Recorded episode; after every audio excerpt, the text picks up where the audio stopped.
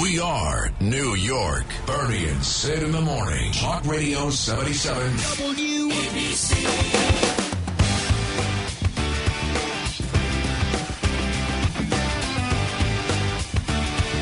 Do you know this song, John Catsimatidis? I don't know. This, Do, do, that do, sort of wakes do, me up. do, do, do. Where's Bernie and Sid?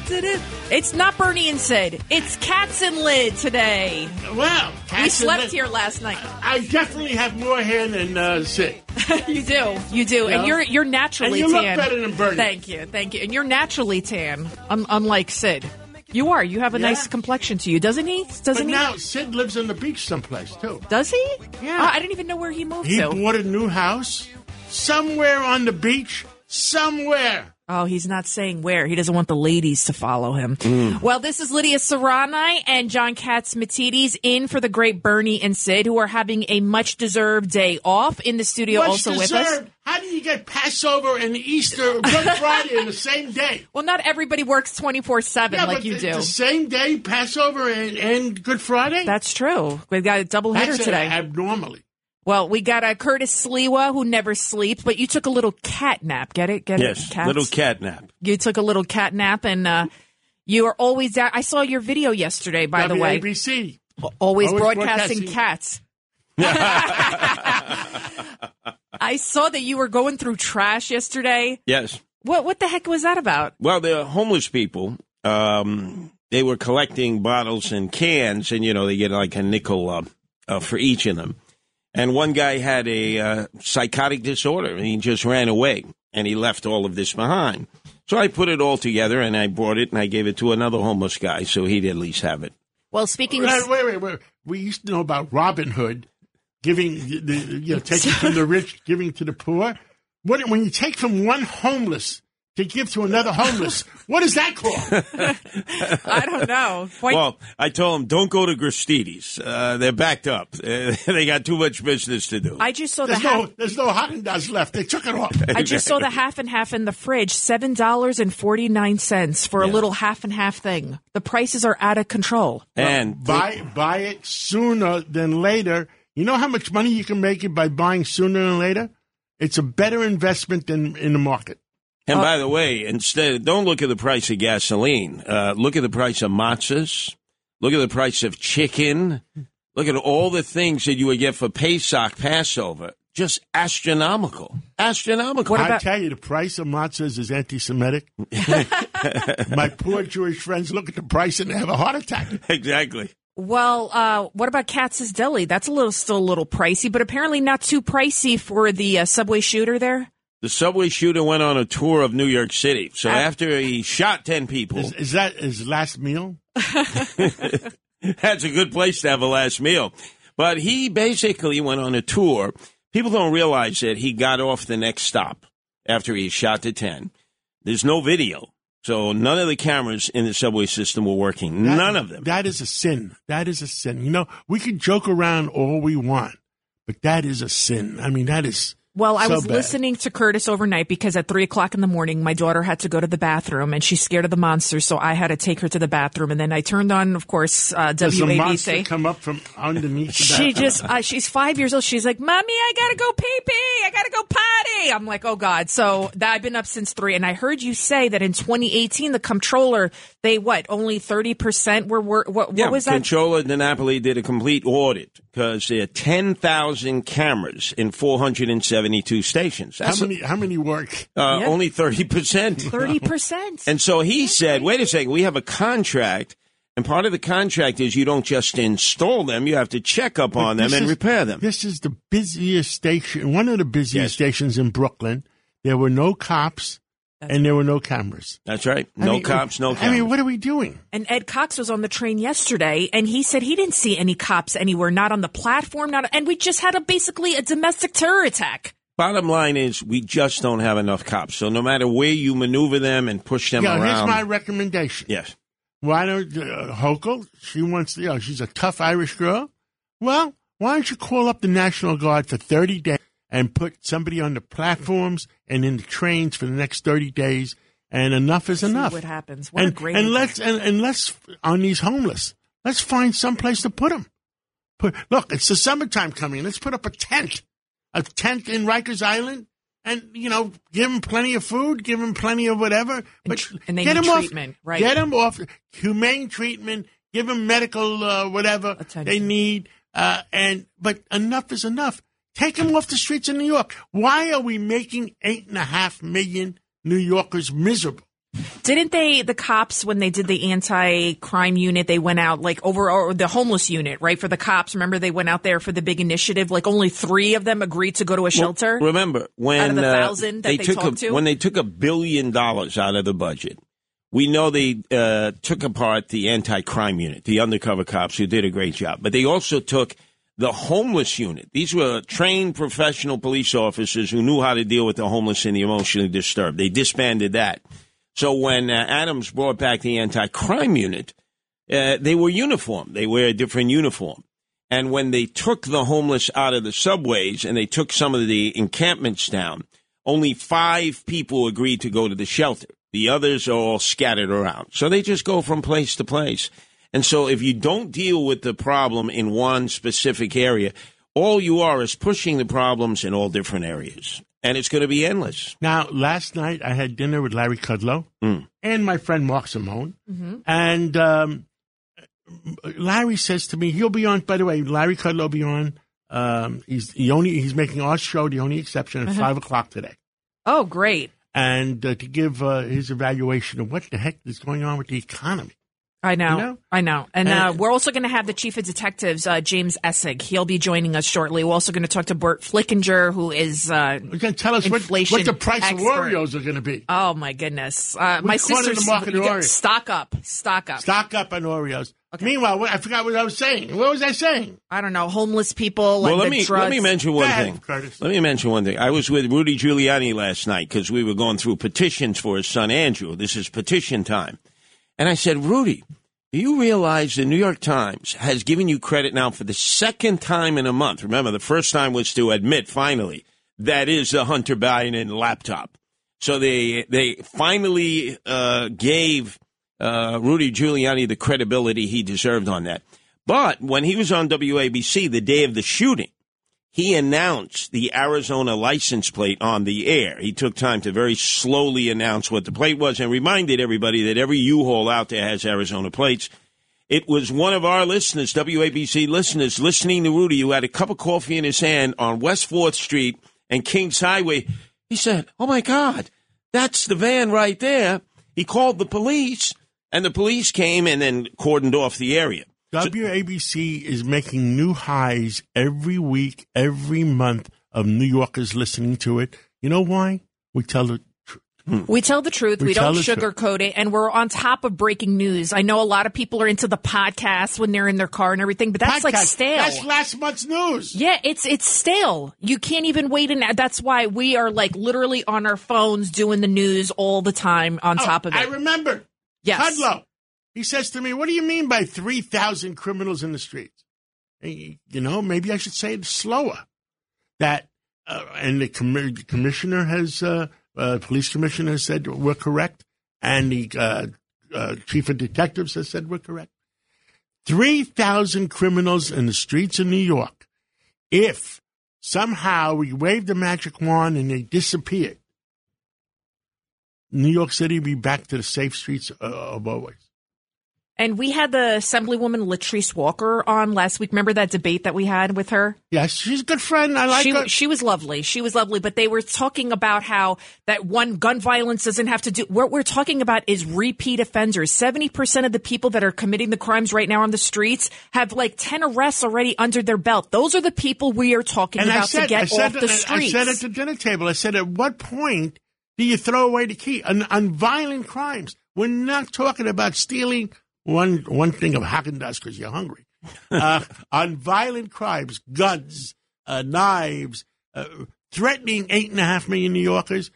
You do it. It used to be three strikes and you're out. What do you want? Fourteen strikes and you're out. Enough is enough, guys. Here's I, I love you, John, but here's why I disagree with you. I Tell me. think I think that even minor crimes need to be taken seriously. I think Yes, if you shoplift but too, let's take care of the major ones yes, first. Absolutely, Well. I'll give you an idea. The biggest uh, district attorney's office is in Brooklyn. That's Eric Gonzalez. if you are arrested with a gun on you, that means you haven't shot anybody. You are have a gun or a loaded gun on you. You don't get locked up. Right. You get remediation. That means you Well- come back once a week to be uh, get counseled in why you shouldn't be carrying a gun.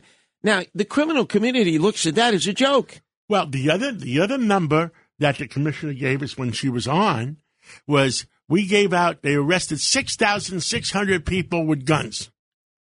They gave out 600 6,600 disappearance tickets. Exactly. And guess what? How many showed up at court? None. 200. Right. I mean, that's. Uh, I, How many I went to jail? None. None. You had Why- it right the first time. Why would you show up? Why would you Why show would up? you show up? Well, you're if it's shocked. a minimum one year in jail. Well, you're Right. shocked. You, you figure I'm busted. Okay. You have Okay. to be really dumb. I'm going to be gone for a year. You know, no, no, no. They just give you the pink slip, which is what we call a disappearance ticket. It has a date you're supposed to show up in court. They don't show up in court. They issue a warrant. Nobody ever follows up on the warrant. So it's an endless cycle. We haven't allowed the police to be proactive anymore. Used to be able, if they saw like a bunch of people congregating on a corner, to go up to them, talk to them. Now that's considered racist. They used to do traffic stops. That's how they got a lot of the guns off the streets. Now they can't do any of that. You can smoke weed. You can drink, according to Hochul. You know, you can do You the to-go piss, drink, You could piss in the corner. piss and poop. You can. You can shoot up. You can do whatever you want. You can do graffiti. I mean, and you can hook. You can be a hooker. You could be a pimp. And that's why people are doing whatever they want because they've been emboldened by the politicians. Sure. There's no zero tolerance. There's no broken windows. And let's face it, uh, John Catsimatidis, you have the former mayor here who took the city from the murder capital of America, uh, a, a, a city that had 5,000 unsolved shootings. Eight years later, the biggest safe city in America. It would it would behoove everyone in Adams' administration just to meet with Rudy, just about public safety. Don't talk about Trump, the election, just about public safety, because he knows how to do it. Well, you know, Rudy uh, was a great mayor in New York City. He brought uh, he, he brought it a long way.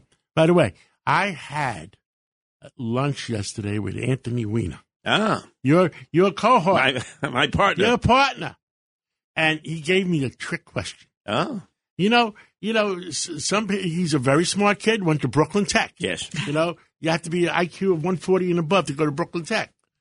So he says to me, when was there more or less crime? Um, under Rudy or under right now? Well, Rudy was still in the period of time Yes. where That's it was headed south. Yes. Yes. I mean, it headed south for like 12 years of, of 16 years course, under, under Rudy, it was uh, you know, under Rudy and then Bloomberg until we got down to almost zilch crime. Yes. How do you spell zilch? Zilch crime. Right. And then we went zoom, and then it got really crazy. I remember, Curtis, those pictures on, on, on television during COVID. They were breaking into Macy's, breaking into stores, walking in, walking out with all the inventory, all the everything, and the cops were ordered Yes. were ordered don't stop them, don't abuse them, don't stop them, don't abuse them, don't arrest them.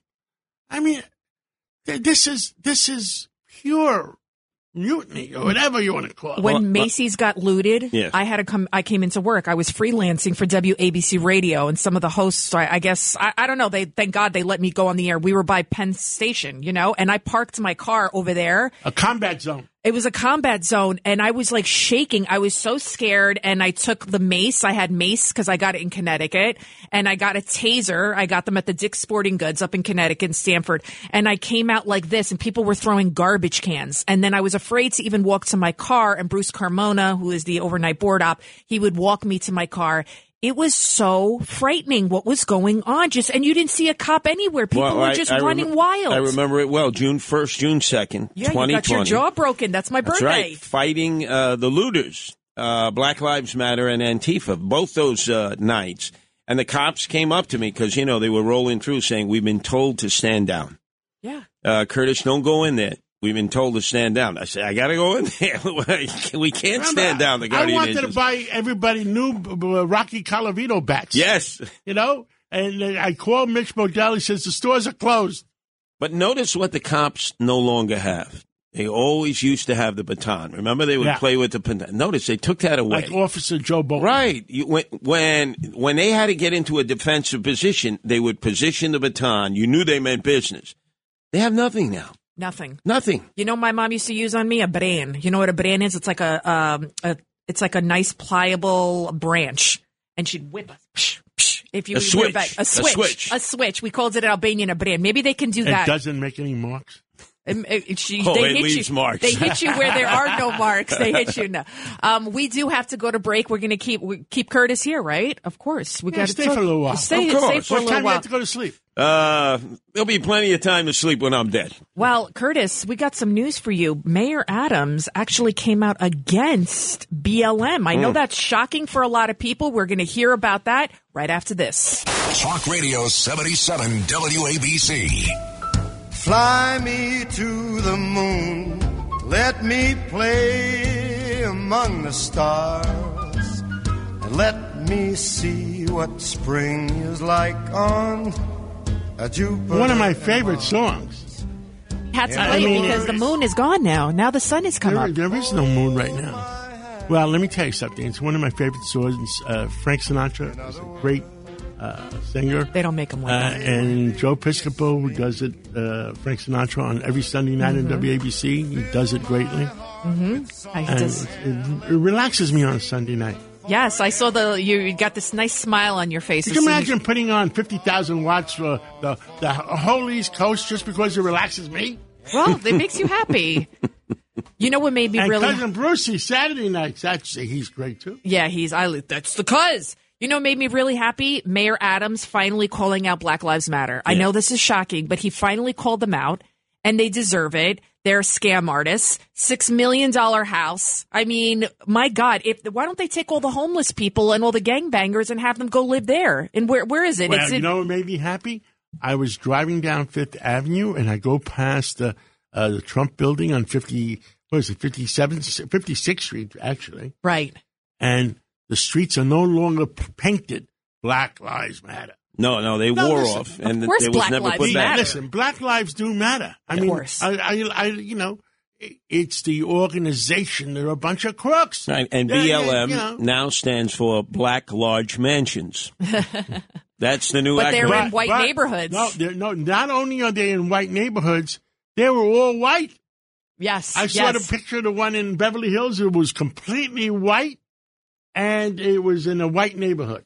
I think they also hate men. Black Lives Matter. I think they and Are they know, women there? they're they're lesbians. Really? Yeah, yeah, yeah. The fa- they're lesbians. They're all lesbians. I think they're anti-man too. I don't think they, they don't care about But black they lives. Did, they did con yeah, it's a great so con. many people. How many con. people you think they conned? They con almost- corporations. almost- they con corporations. They conned. I mean, poor Al Sharpton. They did a better job of conning uh, corporations than anybody. Oh, much better. I know. Where's Remember Where's Jesse- Tawana Brawley now? No, She's but- probably upset, right? Remember, Jesse Jackson started it. Then Al uh, Sharpton inherited it. Uh-huh. But Black Lives Matter perfected it. Corporations gave them money, hoping that they would avoid their Yeah, problem. don't tell don't tell me uh, that Ben and Jerry's ice cream is bad. Right. Please don't Right. say that. And they want to go after Trump and his taxes and this car and that car. But listen, Eric Adams, got to give the guy credit. Take a listen to what he said on New York One. Play clip three. Why are 16, 17, and 18 year olds out in our streets armed with guns 12, 1 o'clock at night? When are we going to start asking these serious questions? If Black Lives Matters, then the thousands of people I saw on the street when Floyd was murdered should be on the street right now, say, stating that the lives of these black children that are dying every night matters.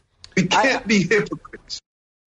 And you saw the New York one, one anchor was trying to interrupt him because they were like, "Oh my God, what is, what is Mayor Adams saying? He's saying something negative about Black Lives Matter." But more than ninety percent of the victims of gun violence, of all the violence, are people of color. Why is nobody talking about that, Curtis? Well, also, remember when we were growing up, we had a curfew.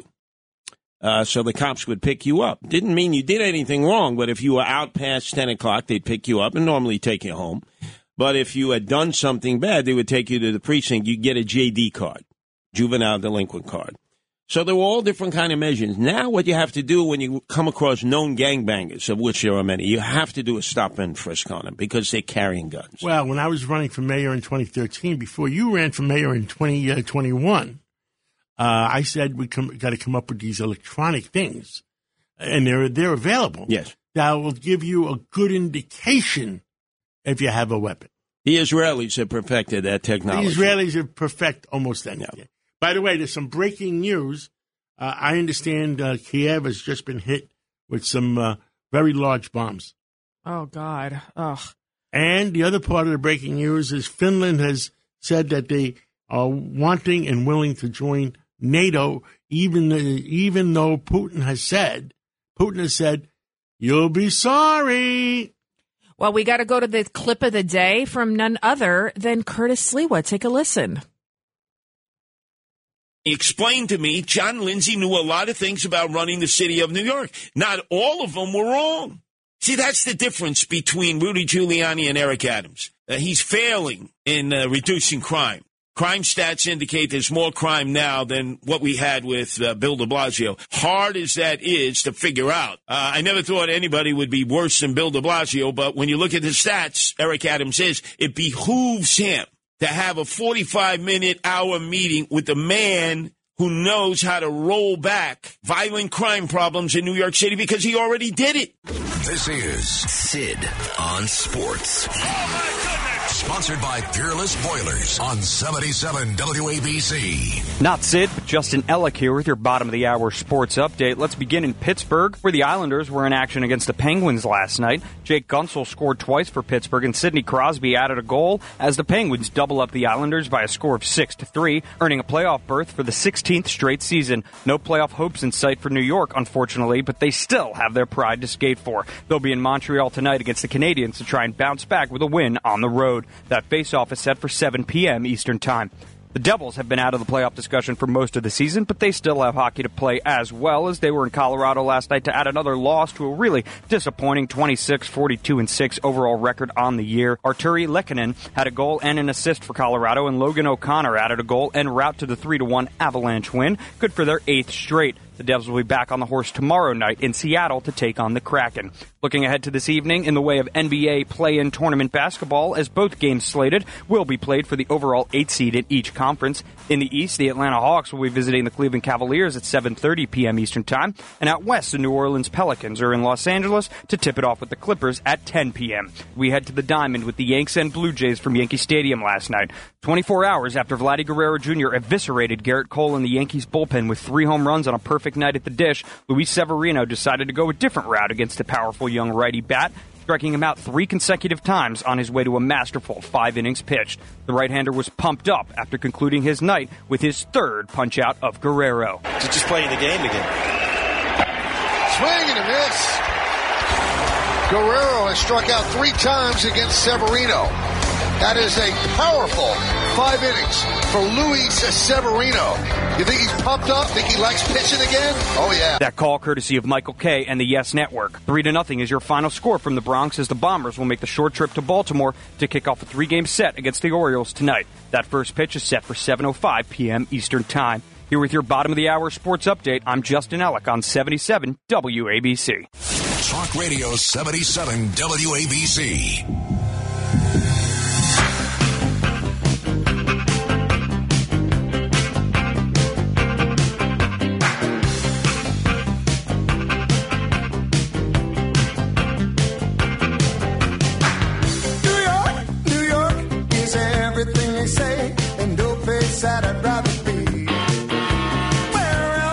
Reminds me of the 80s and 90s of Back to the Future. Welcome back to the Bernie and Sid show. But in for Bernie and Sid is Cats and Lid. And we've got Curtis Sliwa here, who's always, you're always lively and awake. You've got 20 lives instead of nine lives. Like Giving you uh, traditional cat. tactical air support. Tactical air support. How long you been up? Oh, I've been up for about uh, 21 hours. Oh, that's not bad. It's not 24 yet. that's like John. You two never stop working. Well, us ladies, we need our beauty sleep. On the line with us right now, we have Phil Banks. He's the deputy mayor of public safety here in New York City. And deputy mayor, we really need to get our city back safe again in order to get New York back. We do. We do. The city has been going in the wrong direction for such a long, long time. Um, um, and you know the mayor has promised to do that, and he's putting things in place. But certainly, we do need to get our city back, greatest city in the world, right? And so we have to make sure that we get in the right direction and, and keep propelling towards that. I've been uh, Phil uh, Banks, uh, John Catsimatidis. Uh, I've been told we don't have enough police to put uh, one cop on every platform, one cop in every train. Um, should we call in and uh, ask the governor to give us the National Guard for 30 days just to prove a point that we want New York City safe? Um, I, I, don't. I don't know if that's uh, necessary, John. It, it, sounds good, and listen, all the resources uh, are helpful, right? They all would work. Uh, I'm not so sure whether we need to put the National Guard in uh, to do that or not, but we certainly uh, have to, you know, turn this ship around just to make sure to restore confidence because it's one thing to keep the city safe. It's another thing to, to the perception that the city is safe and people have to feel safe. So a large part, especially in the transit system, uh, uh, we have to just make sure the perception of it is safe, and that deals with cleanliness. That deals with the lights are working. That deals with making sure that you see police officers. That's making sure that people are orderly uh, within. It. So there's a there's a whole whole package that goes with doing that, and I, I think you're, you're seeing that, and I think you're going to start seeing it. This was a very unfortunate situation. First time I've ever remember anything like this in the transit system. It certainly is a setback. Uh, but I'm I'm confident that uh, the city, New York, has always bounced back. Right? Always, bounced back, always. Turn around, and uh, we will be uh, we will be getting this together. We, uh, I, you know, I remember, but we used to have. I was talking to Christine Nicholas the other day. We used to have 66 million tourists in New York. Now they read these tourists. They're not coming in right now from Europe. They're not coming in from Asia. They're not coming in for the theater. I mean, they read newspapers and they say, "Oh, this guy got hit over the head with a hammer. This guy got, uh, got thrown off the platform of a subway." We, we got, I mean, to bring back our city, and we love our city. Me and you love our city, and and uh, we need people and tourists to feel safe so we got to do something to just to you know jump the jump the car, or jump the uh, safety uh, net.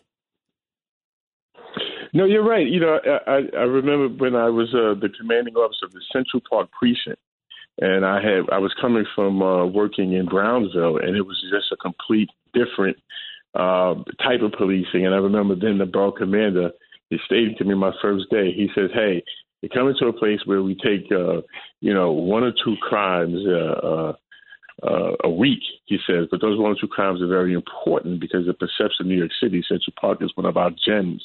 So make sure that you put it in a proper perspective and treat it as such. And it was a very important lesson to me.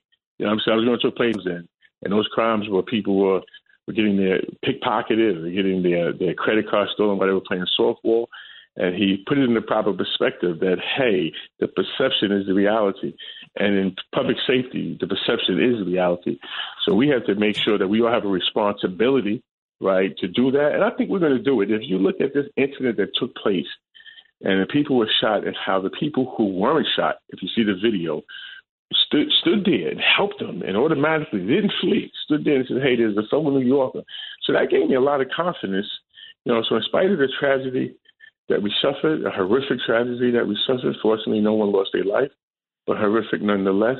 How New York is kind of bound together. So it certainly gives me confidence that uh, you know, we will we will get this together. Curtis, Curtis Sliwa is in the uh, in the studio with us. Curtis, would you like to say anything? Sure, uh, Deputy Mayor. Uh, there's been uh, the question about the video capacity in the subways. There are 10,000 cameras, 472 stations.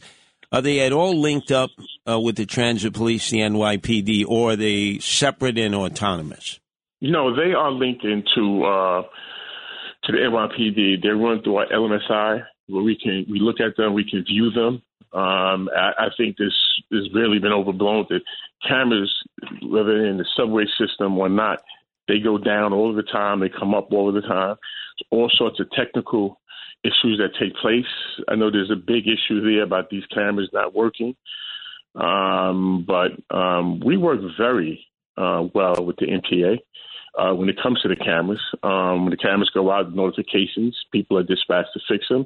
So sometimes they're out for an hour, uh, sometimes they're out for a day or two, depending on uh, what's what's actually wrong with the cameras. So a lot of stuff is written about these cameras, but the MTA has been a very important partner with us when it comes to these cameras and overall just you know, how we deal with the transit system. So very good partners, and we're looking forward to working with them. Deputy Mayor, why does broken windows get such a bad rap?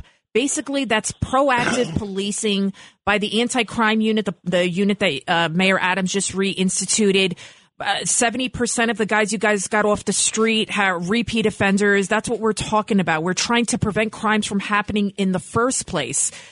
Why why can't maybe reimagine broken windows? But there is nothing wrong with police trying to get ahead of the curve, ahead of the crime, instead of being reactive all the time.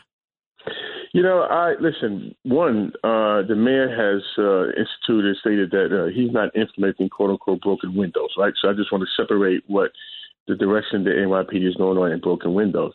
So if you go back to broken windows, to you know, to a lot of people, uh, they feel as though broken windows was a tactic where the police officers overstepped and overreached. Um, depending who you talk to, you know, you can debate it. But I certainly have been in this game a very, very long time and certainly understand one, there's community complaints, two, and there are things that if you take care of, you can avoid bigger things as happening. So we don't want a police department, nor do we want a city where we have to wait until a crime is committed before we actually like do something about it. We want to be able to to be uh, uh, very, very premature and looking at some of those indicators so that we can stop the robbery from happening. So you can catch the robber after he robs somebody, or you can implement policies to actually stop the robbery before it happens. And that's what we're looking to do. People want to categorize it however they want to categorize it. They have certainly the option. Um, but we certainly uh, want to make sure that people are safe and they feel safe, and we're going to do that. Well, Deputy Mayor, we uh, let uh, uh let uh, Mayor Adams know we stand by his side. We want to make New York City safe. We want to bring New York City back, and let's yell and scream at the people in Albany because they have no heart. They, you know, the, you know, eight and a half million people want to be safe, and we, we, they, they get paid to make them safe. And uh, thank you for everything you do. Uh, God bless you, and God bless New York. And thank you, John, and thank you, everybody. And Curtis, it's always good talking to you, uh, brother, and uh, be safe. Thank, thank you, you, Deputy Mayor. Thank you. Are we taking a break or? We're going to take a break, and when we come back, we're going to talk about the rising prices going on all over the, the country. The real price of Oreos and Chips Ahoy. What is the real price? There is no. Is there a relief in sight, John? We, we You're got, the expert. I don't know. I think it's going higher, so buy it now. Uh, we got Burt Flickinger coming on, and uh, uh, and he'll give us the facts of life. Talk Radio 77 WABC.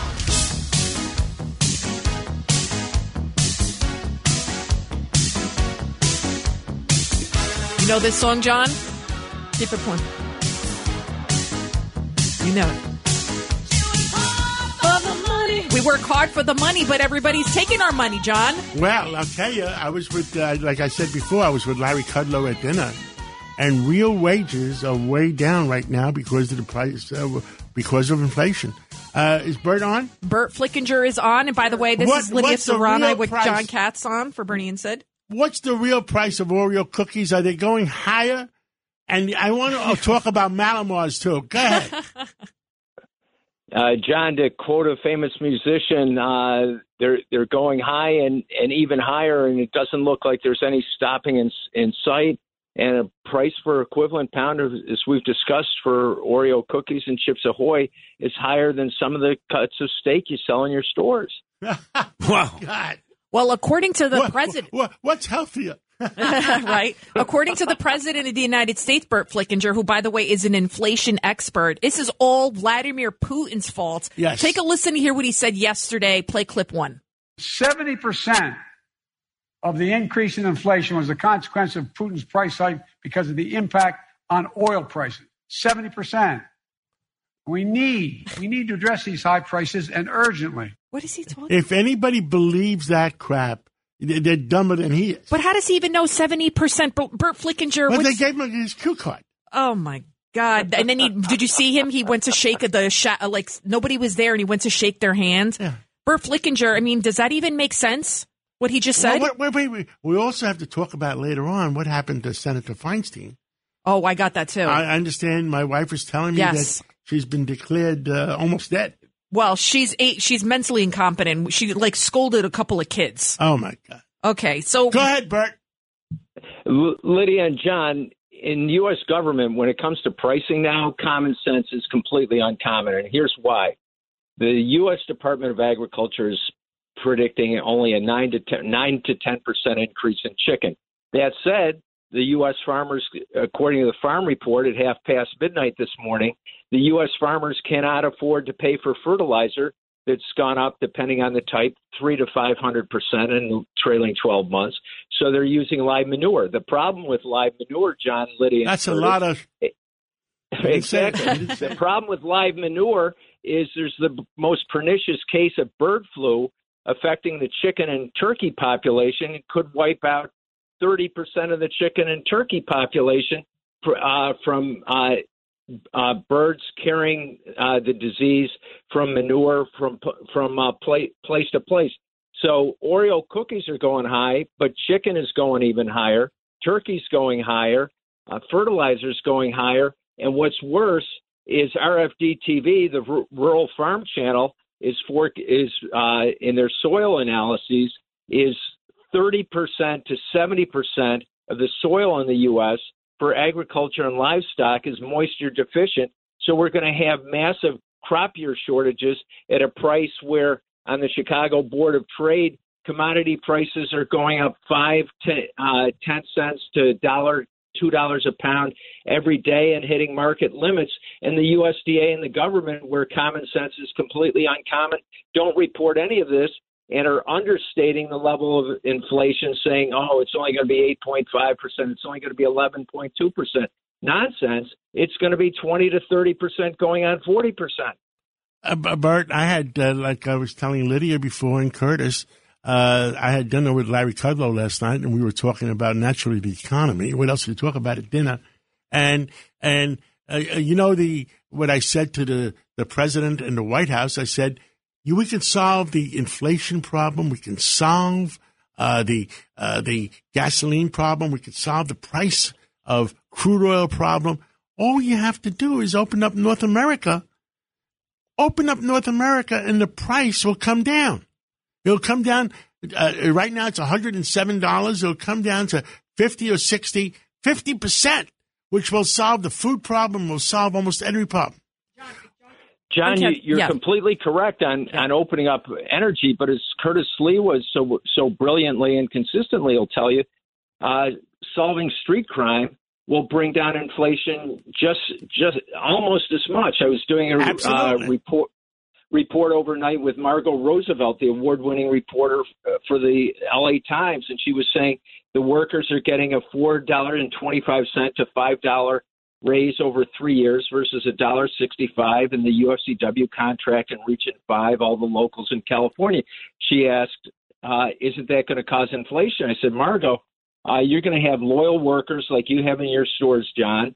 It's it's going to uh, incentivize them to stay. The shelves will be stocked. They'll be more productive, and you'll have higher shopper satisfaction scores as you do, as opposed to the store checks we're doing in Walmart and Target across the country, where they're out of stock 20 to 90 percent in key power categories. And I told Margot, Margot, look, a thief in Los Angeles can steal up to $950 a day from three stores, four stores, three to four thousand a day, and and make over a million a year. And for every uh, three hundred and thirty dollars that's stolen, only thirty dollars is recovered. So whether it's your store or Kroger or Albertsons or Safeway stores, John, Well, they're just closing those all those drugstores. They're closing them, Yeah, exactly. And for for every every three hundred and thirty dollars, and people are laid off. yeah, you got to sell thirty thousand dollars of merchandise just to break even. So I said, Margot, you've got to stop crime, and that's going to stop inflation. In addition to opening up the energy market, as, as you so presciently pointed out, John. I'm going to hire the Guardian Angels, and I'm going to give them Rocky Colavito bets. What's the si- Number twenty nine, the pride of the Bronx. That's very impressive. Yeah, the Rocky yeah. Colavito bat. Now, I mean, they- those he bats, played the unless- White Sox. Are they big enough to carry a Rocky John, Colavito bat? having been hit with enough wooden bats and aluminum bats in my lifetime, with a Rocky Colavito autograph, you'll make their kneecaps sing and ring. They're not going to be be able to run away. Now, let me let me say one more thing, Burt. The next part of my conversation. Well, Joe Biden is not opening up North America. He'd rather pay $107 a barrel to Russia, even Iran, even Venezuela, even, you know, the Saudi countries. He'd rather pay them $107 than pay Canada $55. I mean, this John, is crazy. Well, I remember But, John. Well, I've okay. got one more Oh, thing oh, to okay. say. One more thing. Mm-hmm. Well, you know that what uh, Secretary Gates said. What did Secretary Gates say? Everything. Everything Joe Biden, every move he's made, especially when it comes to foreign policy, the last forty years, he's uh, he's made the wrong decision. And then Obama was the one that said, "Don't underestimate Biden's ability to f things up." Now, one next, the next thing he's going to f up. Yes, the real estate industry is very healthy in this country.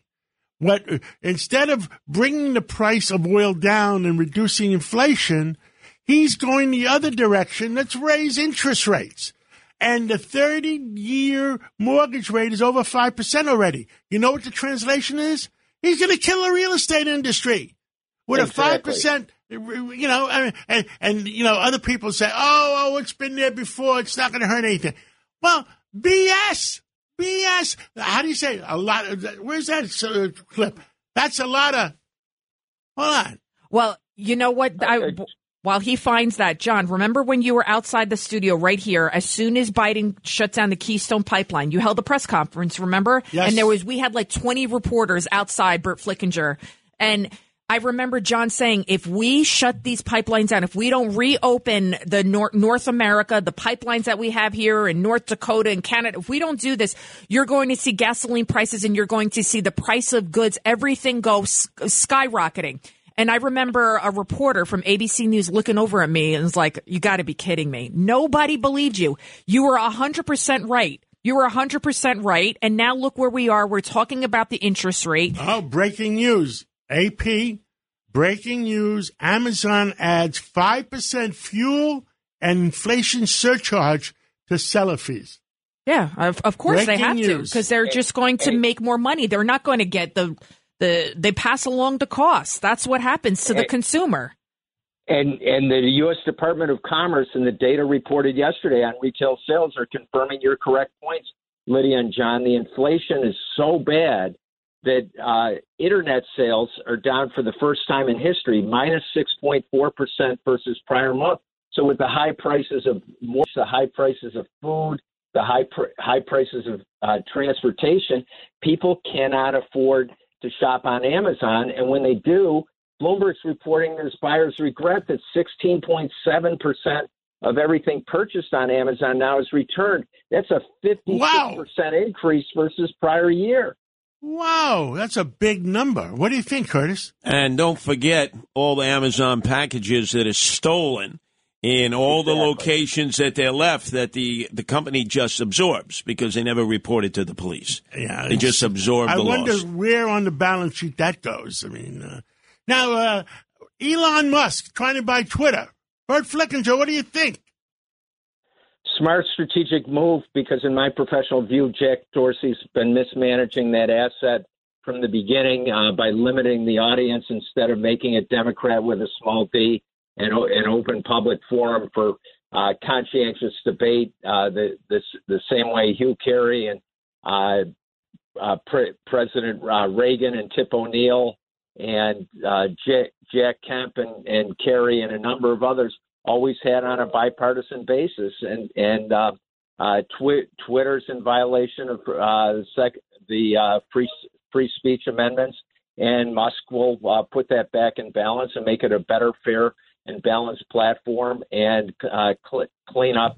Uh, the, the inc- incongruent communication policies that Dorsey's put in place for, for well Yeah. over a decade. It it will completely reverse what's going on in, in the woke culture.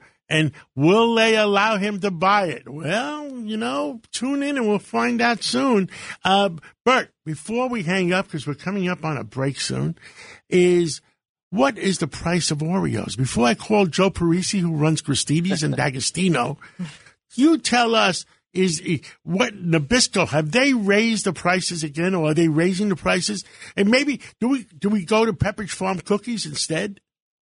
But uh, both, uh, both. So or, Oreos, to your key question, John, have gone from two fifty to three sixty nine to three ninety nine, and they're on their way to four ninety nine. So basically, a double in about seventeen months. Well, thank you And so much, Pepperidge- Burt Pepperidge Flickinger. Farm We have to go. From, I'm sorry. Pepperidge Farm have gone up from three thirty nine to three sixty nine on their way to three ninety nine. So you're right, John. Uh, Pepperidge Farm first, Oreos and Chips Ahoy last. Pepperidge Farm owned by uh, Campbell Soup Company, uh, which is much more constructive and dur- in being price competitive. Uh, Nabisco, uh, which which has had a And lot they- of Warren they Buffett both- and they both- involvement. And they both announced more price increases in May. Yes. Well, thank you so much, Burt Flickinger, for all of your wise. Yeah, I mean, this is it's scary. It's scary. You know what I'm concerned about too? The milk has gone up. My daughter drinks a lot of milk, and her the half gallon of milk went up fifty cents. How much? Fifty cents it went up. So Wow. it was like uh, the Don't one be she like drinks George is four. Bush not knowing the prices. Well, the Fairlife it was used to be like three ninety nine. Now it's four dollars and fifty cents at the Acme supermarket that I go to. So it's very Lidia, frustrating. you, John, and Curtis just spoke tremendously on retail reality, and the recession isn't coming. The recession's here, and it's going to get worse by month. Well, Burt, thank you for coming on. and the keeping solution is simple. That's what's so frustrating. The solution is simple. What? Open up North America and, and bring down the price of oil. And get the Instead of- crime under instead control. Instead of raising interest rates. and get the crime under control. Thank you so much, Burt Flickinger. And when we come back, we're going to be talking more about crime. We're going to have the chief of detectives from the NYPD, and Curtis Sliwa will be with us as well. We'll be right back. We are New York. Bernie and Sid in the morning. Talk Radio 77. WABC.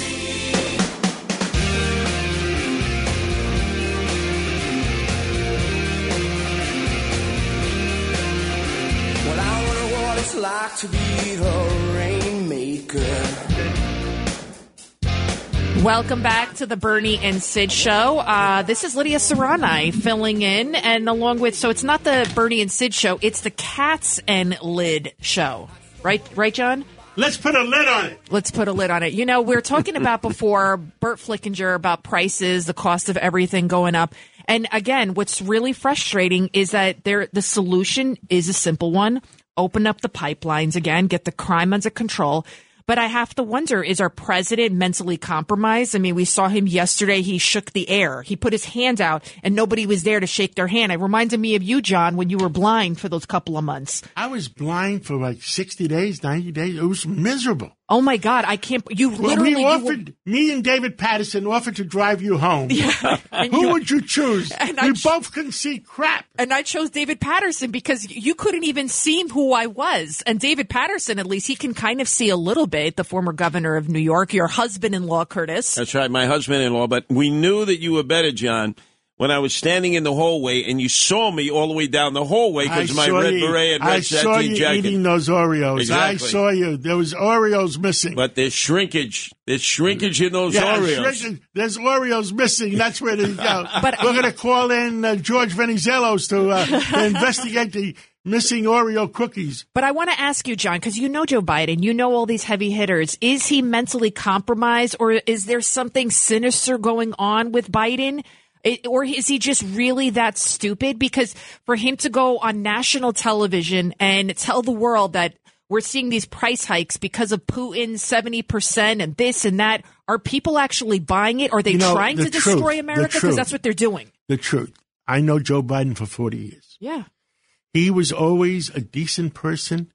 And if, if Joe Biden see me coming down the street, he forgot that I'm saying not, not so good things about him, and he'll still give me a hug. Mm-hmm. But I don't know what happened. Mm-hmm. I don't know what happened to him. I, you know, we asked Alphonse Senator D'Amato that he was at Senator D'Amato's uh, wedding, and uh, best man or something. Yeah. Nobody sons were, understands uh, what happened to Oh. him. I mean, remember we you know, we kept talking about the movie uh, Wag the Dog uh, of creating a, f- a false war or a war As because just to get popularity of a president higher. Mhm. Well, this, this sounds like a weekend at, at Bernie's. Right. I mean, Curtis, and he- you know, look, I know the guy. I, I'm not going to say bad things about him. He he was a lot smarter than he is now. I mean, what do you think is going on? Well, I think it's what's happened to a lot of people in the Senate. You notice uh, there have been reports about how some uh, in the Senate are receiving all kinds of drugs to just maintain their memory levels. We see what's happening to uh, Dianne Feinstein, uh, who I remember going uh, going at it in San Francisco when I formed the Guardian Angels there.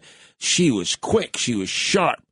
But uh, in addition to uh, her losing her mental faculties, she lost her husband.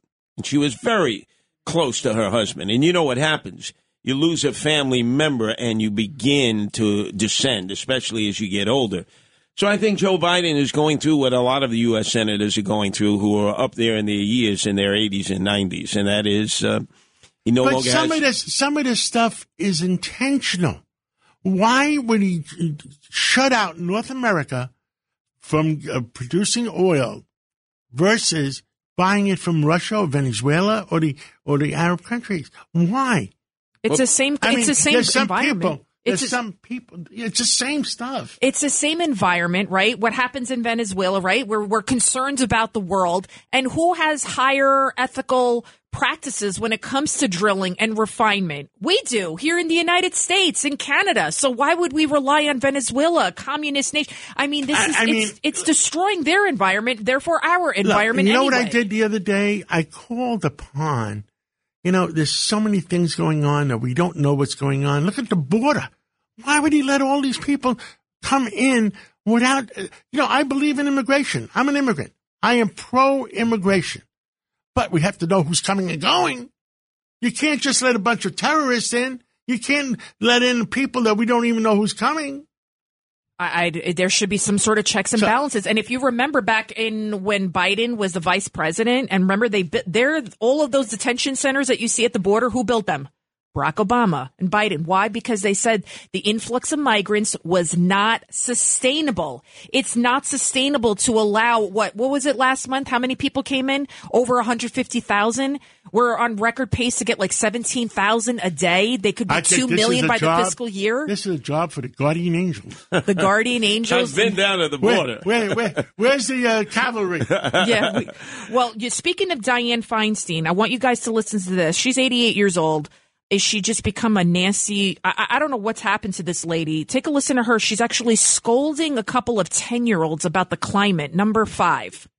We have our own Green New Deal. Some scientists have said that we have 12 years to turn this around.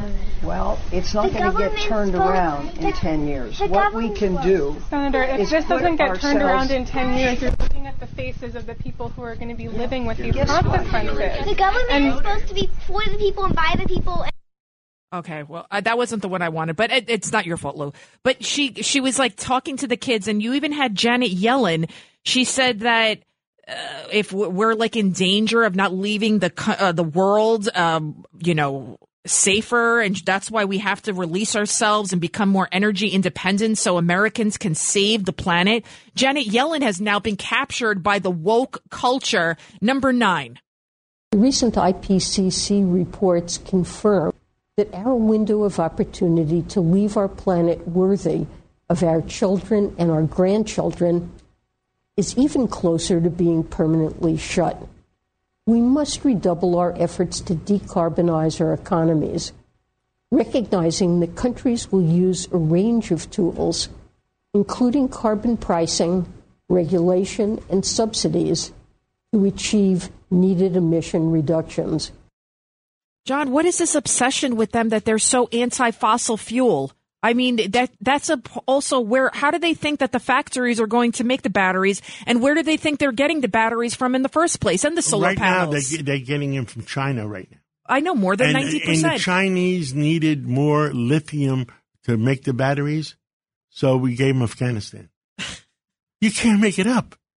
You just can't make it up. You can't make it up. You can't. Why are we enriching our adversaries? I don't understand. These people, they want to see America fail. You say it all the time that we're under attack.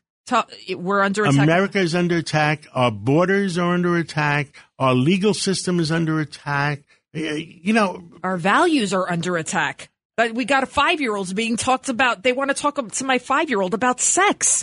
I, I say it all the time, but it's true.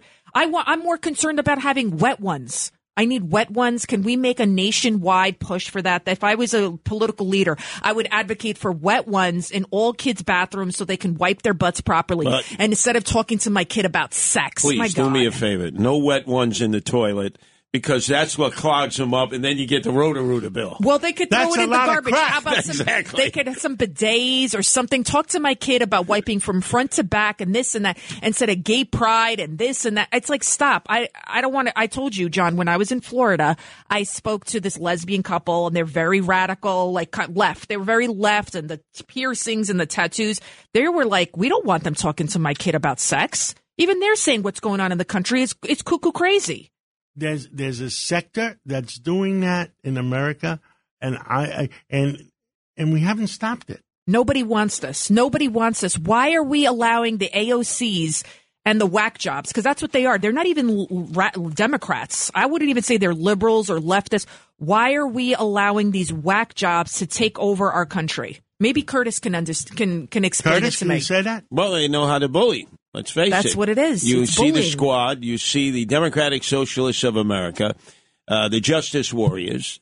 And they know how to organize. You see, I've I've battled them in the streets, not physically, but uh, at the ballot box.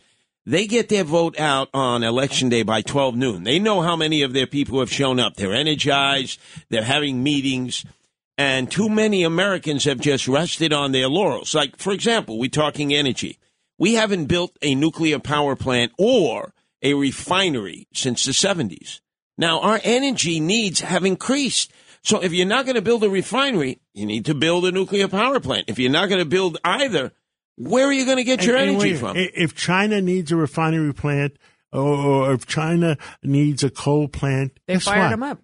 And they fire them up in in in, in two weeks. And we shut down Indian Point, and you got I'm in Westchester County, and all the everybody's like, "Oh my God, my Con Ed bill, everything's gone up fifty percent because they shut down the nuclear power plant. All they needed to do was make it safer, Well, instead of shutting everything Crazy. down." It's just crazy that you know America is under attack.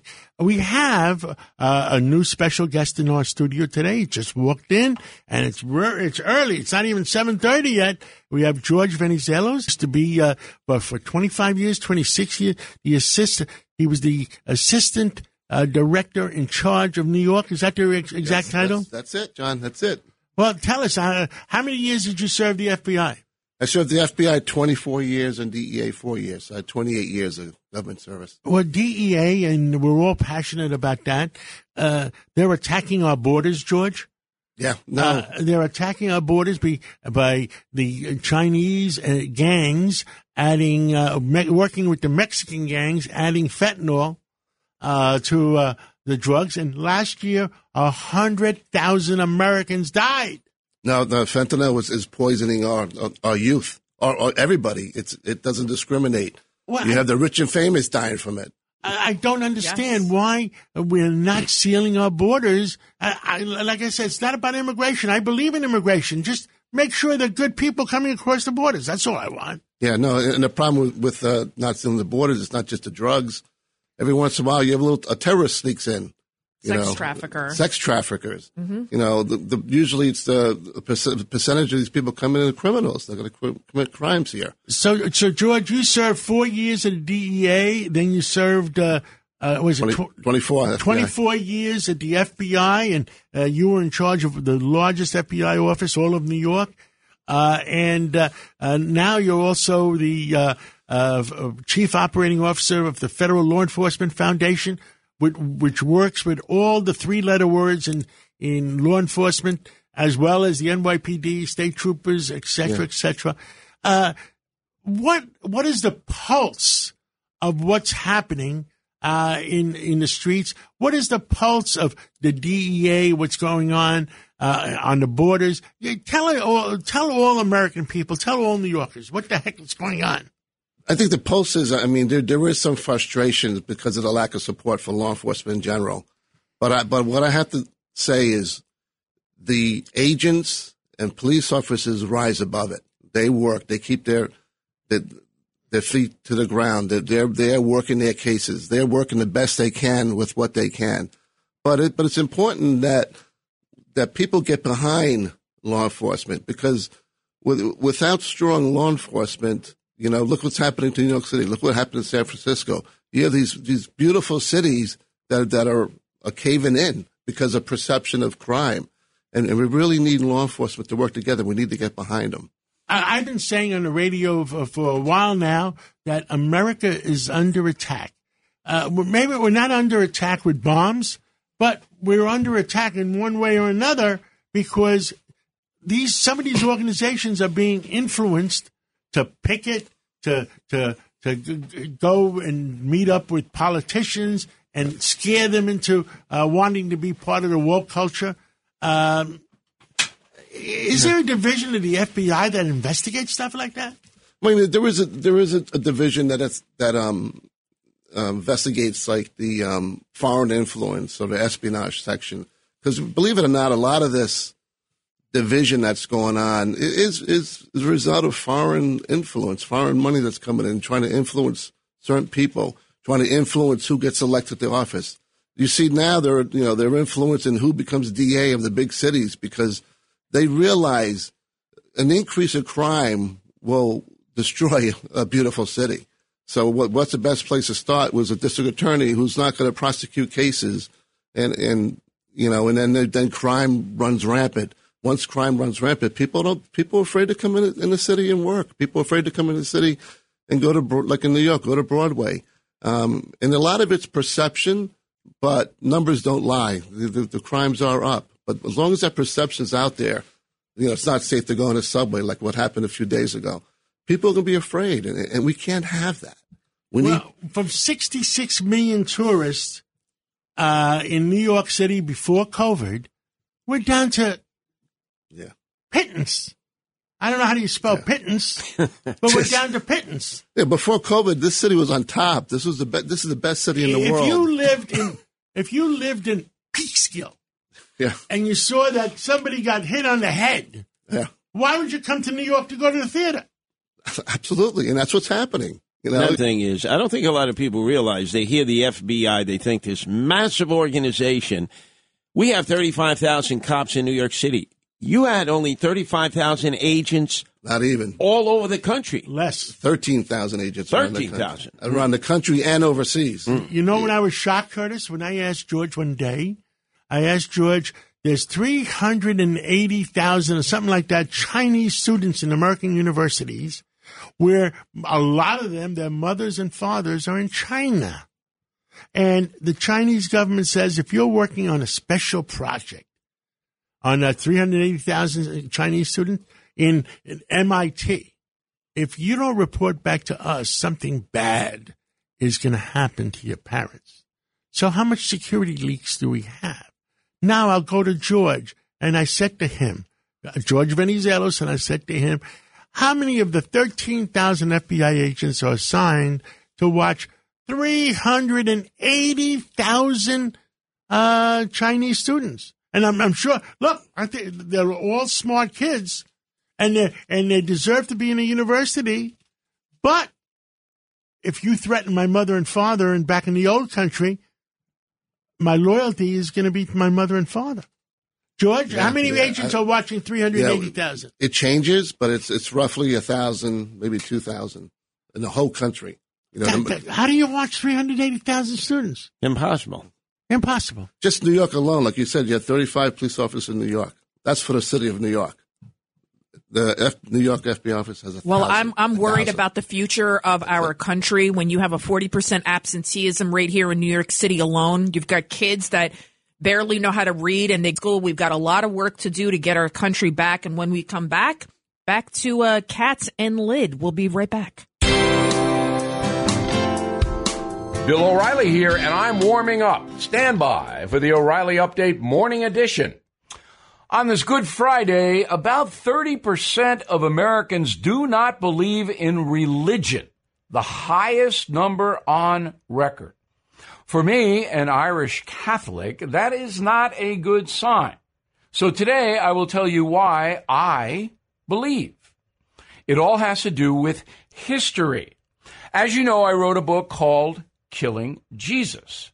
And we traced the Nazarene. Jesus was born in Nazareth, a backwater town in Judea. We traced him as a human being. Jesus was a stone cutter. Now, I was taught Jesus was a carpenter, but that would have been impossible because there were no trees, very few trees in Judea. The people lived in stone dwellings. Jesus was a stone cutter. And he was very humble. He was poor. He's now the most famous person who has ever lived on this planet. So, how does a stone cutter get to be the most famous person?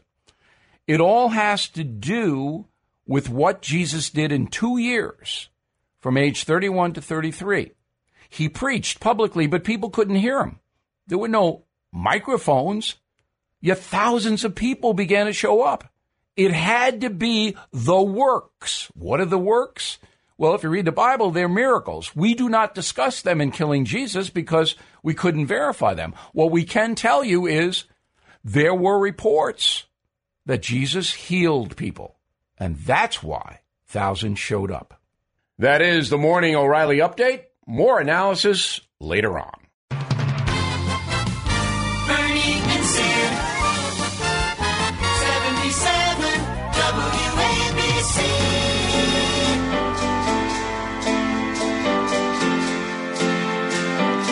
This is some Bernie and Sid music. We uh, Lidia's here. I like more rock music.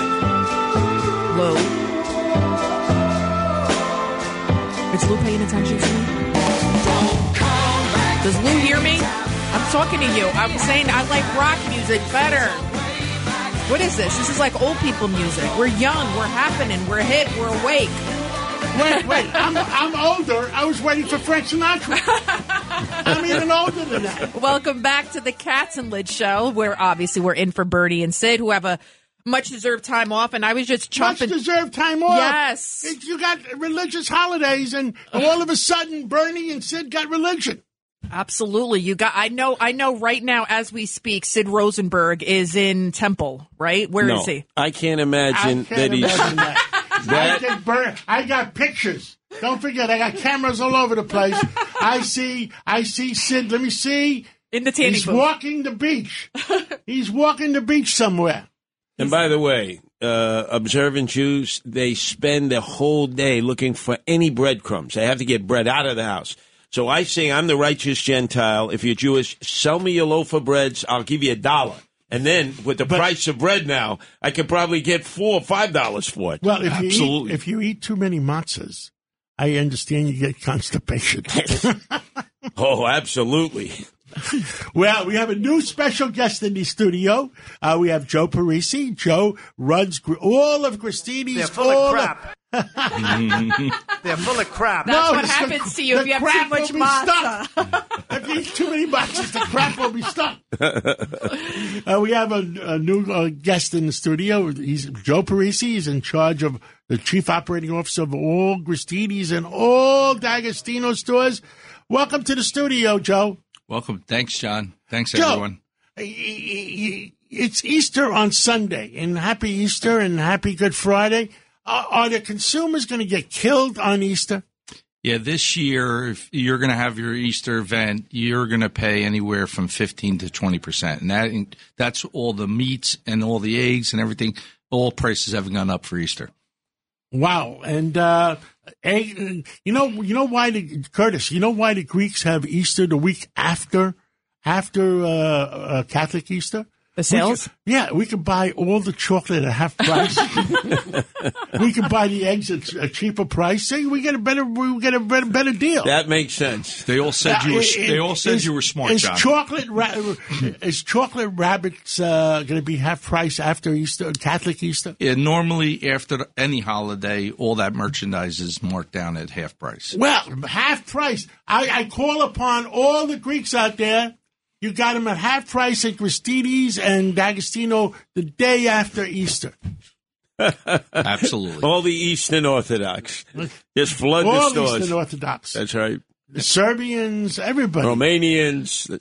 And listen, now, Albanians. now, no, we're, I, well, there are some uh, Orthodox Albanians, but I'm Catholic. But the good th- news is right now, Gristedes and Dags has Easter product and has Passover product. So you can come in now, and if you haven't bought your stuff, we have it. We're still in stock. I understand there's a crisis of being able to get Oreos and at the right price and Chips Ahoy and, and give us the, the, the lowdown on uh, Pepperidge Farm cookies. Burt Flickinger was on before, and he says you better watch out. They're going up again in May. Have you gotten that price increase already? Yeah, we got our letter. So this is now Oreos and Pepperidge Farm. This is now their second markup. So they originally went up around eight nine percent, and now we're getting an additional ten percent on top of that. Wow, wow. So, John, um, I wanted to let you know the Attorney General Tish James, who is a friend here at WABC, she's now launching an investigation into the oil companies for price gouging. Can you explain, John, and you can explain probably Joe Parisi, why it's not the oil companies that are setting the prices technically, and why that the oil prices are are a direct correlation to why we're seeing higher prices on all of the food shelves? Can you explain? Yeah, so anytime the oil prices and the gas prices go up, it affects the food because the companies that are shipping this product raise all the fuel charges that come into the product. So they raise their costs. So as these barrels uh, elevate and continue to elevate and the price goes up, your costs are going up and our costs are going up and the retails are going up. So it's a big effect. So the best way to do it is because we'd have to produce our own fuel.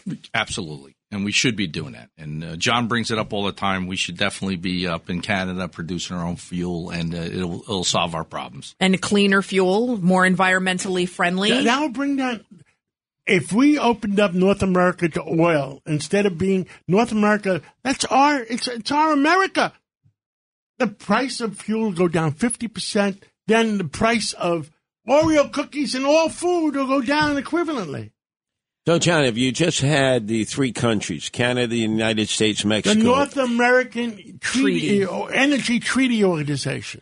could s- satisfy the needs of everything we have in the United States and Mexico and Canada. self sufficient for North America, which will make us, uh, you know, uh, that's a good, you know. But it's like we're talking about the energy crisis. It reminds me of the crime crisis that we're experiencing because it's like, oh my God, I can't go on the subway without a hatchet, somebody coming after me or shooting me. Put the criminals in jail. It's pretty simple. Like everything we're talking about here, we're not rocket scientists. Like we, there are simple solutions to it. How about arresting people with guns, right, John? I mean, that's it. Go to jail. You commit a crime, you should go to jail. That's it. Look, enough, enough, enough kidding around. Uh, we have to, you know, we got to get America back under control. Uh, I mean, Americans have done a great job keeping the store supplied. Uh, Gristedes and D'Agostino, Joe, you've done a great job. Everything is on the shelf. Uh, versus you see other cities, other countries, there's nothing on the shelf. But we we just got to take care of America. Uh, George Venizelos, you were the law enforcement for, for 29 and 28 years, and we we just got to take care of ourselves too. Yeah, no, we got to make people feel comfortable. They got to come back. You know, it's just And America first. We, we got to take care of our borders. Where's that cavalry? Yeah. Oh, see, Lou's not used to. There it is. That that's going to be the new theme song for the Curtis and the Guardian Angels. We're going to send them down the border and control our borders. Now, what is it like with all the shoplifting now? I see business after business getting devastated, particularly in Manhattan. Uh, people are going in in large numbers. They're going in, I call it the Alvin uh, Bragg swag bag. They go in with the bag, they fill it up, sometimes two bags they're coming out of the store.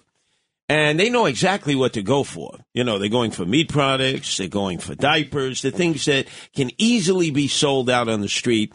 And oftentimes they go to the nearby subway stations and they set up on the platform as if it's a, a souk, a bazaar. They, they're selling and trading products right there, and nobody's stopping them. Is it is it really hurting the margin in supermarkets that have always had pilferage in in store? Uh, those that come in and steal. I got to um, uh, I, uh, I got to imagine it's skyrocketing. Yeah, it's definitely hurting them. Listen, it's it's easy to steal today because you know that you're going to get away with it. So, and and when people talk, and John's talked about this on the radio, these are professionals. These are not people that are just you know stealing because they they have to. These are people that have set up a business that they're coming in, they're stealing, and they're going to sell to somebody else. So the market is there, so people can sell. So when that's out there and they're not doing any time, why why should they stop? Well, if the district attorney is not going to prosecute, George, is there a federal agency that can call it uh, that if you add up all the stuff they're selling and it's organized, eh, I mean, right now, I, I believe maybe we have to get the federal agencies involved in New York City, and the, and the FBI is involved with that uh, subway crime uh, to take care of uh, that stuff while we have these crazy uh, DAs in charge, whatever. Yeah, no, and I think that's what they're trying to do with the guns. They're trying to set up these task forces. And like you said, John, with these, these thefts, these rings, these could be rings, like Curtis said. They could be rings of people. I mean, if you could prove it's a ring, you could prove it's a gang, then you could get the federal charges. And the federal charges, you know, you know, in some areas a lot, lot stronger. So we really need to have federal work with the NYPD, and we do work well with the NYPD. There is a lot of interaction, but we have to get more aggressive with that. That's going to be the answer with um, some of these DAs, frankly. On the Lower East Side, the kid, 15 year old, tried to rob a, uh vape shop. Yes. And he got stabbed in the chest. The owner ran after him and stabbed him. You know, and that's what's going to end up happening. You're going to Yeah. see some Bernie Goetz out there. They're going to take matters into their own hands. Somebody's going to try to come up to them and they're going to shoot them and they're going to kill them because people don't feel safe anymore. I love the NYPD. I think they do an amazing job, but I do see a lot of the cops on their cell phones. Curtis, you brought up a good point on your on your show. Constantly. They're on their phones. They should have to look. If you work for a law firm and you're doing uh, e law, which means you're looking at uh, sensitive documents, so they don't want intellectual theft. You have to lock up your cell phones when you're going through all those materials. The cops don't need cell phones; they have Motorola radios, very efficient. They should lock up the cell phones.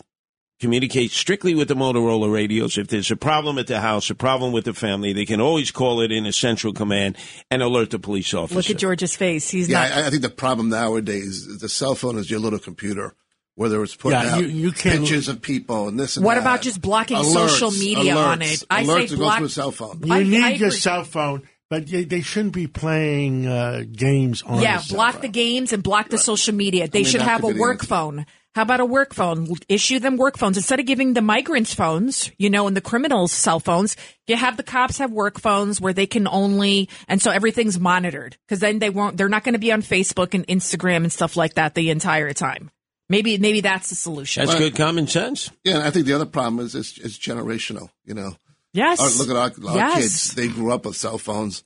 So cell phone is almost part of your body nowadays. Imagine losing your cell phone for a day. You feel like, and I do that, and I'm I'm older. You know, I'm in my sixties. Imagine these young 28 year old cops. These phones and cell phones are part of their life. Absolutely. That's just the way Absolutely. society is.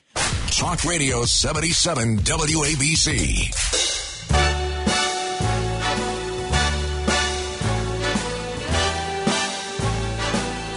Start spreading the news. Come on, let's sing it along. Come on, John knows the song. Start spreading the news. I'm leaving today. No, don't leave. We want New Yorkers back. Be a part of it. New York, New York. And who do we have on now? We have the chief of detectives. We have uh, James Essig on the line. It doesn't get more New York than the chief right here. He always tells it like it is. He wants to bring the city back from the point of no return. Excellent job again getting that maniac off the streets, Frank James. I know he's innocent and still proven guilty, but he looks pretty damn guilty to me. Uh, welcome back to the show. Uh, this is the Cats and Lid show. We're in for Bernie and Sid, chief. Hey, good morning, everybody.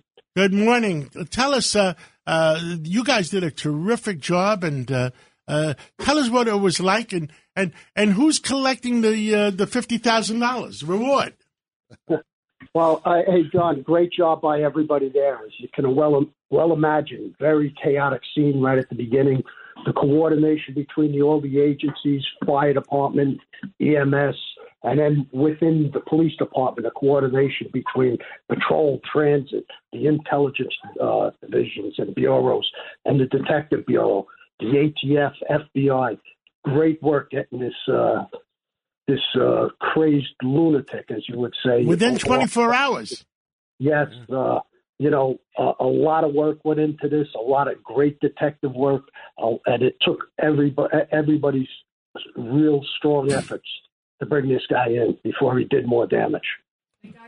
Thank God his gun jammed, right? That was confirmed. His gun jammed and He had clips on him. I mean, it's just a it was a it was a horrific situation.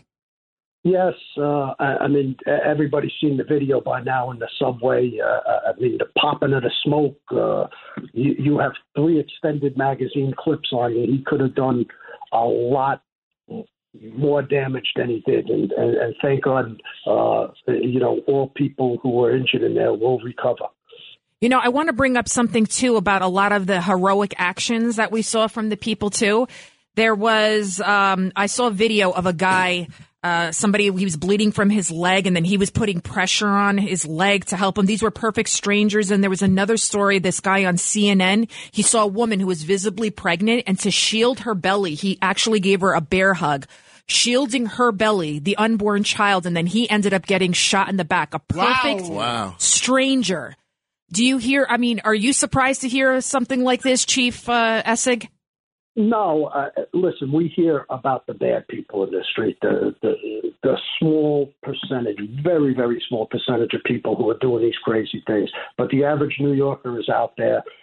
We go to work, we do our thing. Uh, we, you know, we help each other, and you see when a crisis like this happens, how, how we come together. And uh, uh, Chief, we have uh, in the studio with us former FBI director in charge in New York, George Venizelos. You had a, a question for the chief? Yeah, Chief, how you doing? Hi, good morning. Good morning. Um, uh, thank you for everything you do, um, Chief. You know, I, I know there's nothing, nobody better at a crisis than New York City. You know, with NYPD, FBI, JTTF, and um, ATF in this case. Are we? Uh, does it look like we're still looking at a lone wolf situation here? Well, as I said before, I think our immediate concern was to find this guy and get him off. Now we can literally let's start backtracking and see where he was, how he got his money, how he paid for stuff, the forensics, the ballistics. We'll go through that whole background check. I mean, it's it's three days old. Uh, but the, our main focus on that day was getting this guy off the streets. So that'll all come together.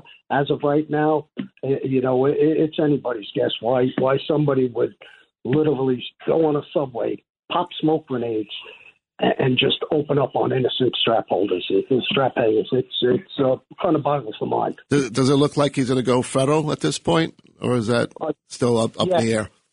Yeah, no, he's uh, going federal. We we have the federal charges. He was uh, uh, arraigned by the U.S. District Attorney. Now, Chief Essig, um, uh, you you saw there was a video of him on YouTube. He had a YouTube channel, Frank James, and one of the videos he's in Times Square. He's saying all of these horrific things. He wants to kill people.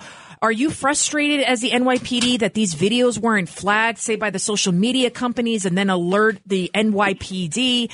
Because I mean, you can't even play a video online if, say, there's a song without getting it banned or something, some sort of copyright infringement. And this guy was spewing all this hateful, racist stuff talking about Mayor Adams, this and that, and nothing came of it until now. Finally, all of his stuff has been taken down. Yeah, uh, I mean, we see social media being used. You know, the gangs taunting each other. That's why we have gang shootings. Uh, you know, they're disrespecting online. You have people like him posting, uh, you know, vile, vile videos out there. Uh, I mean, social media. We all know. We all use it. It's uh, advanced society.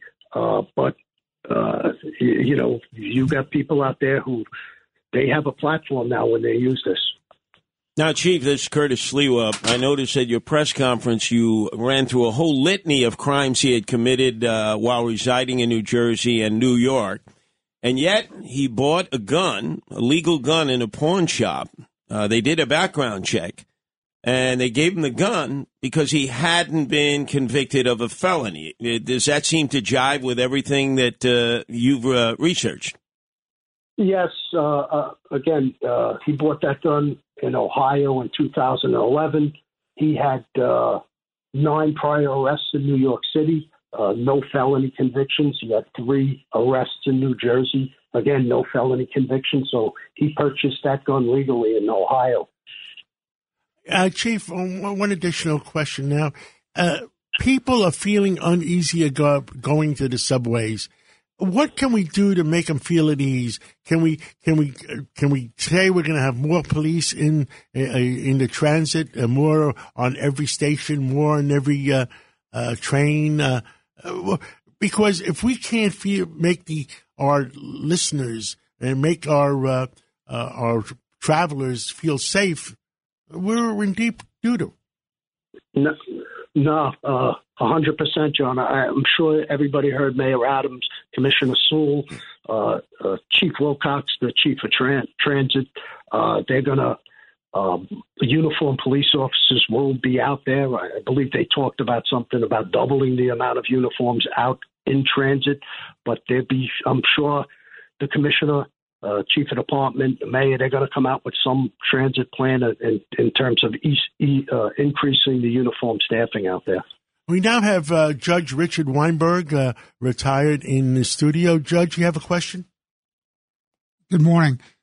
One of the big problems with respect to the uh, the subways for many years, the communication systems didn't work within the car, and there was a big disaster years ago in the High Street station, if if you recall.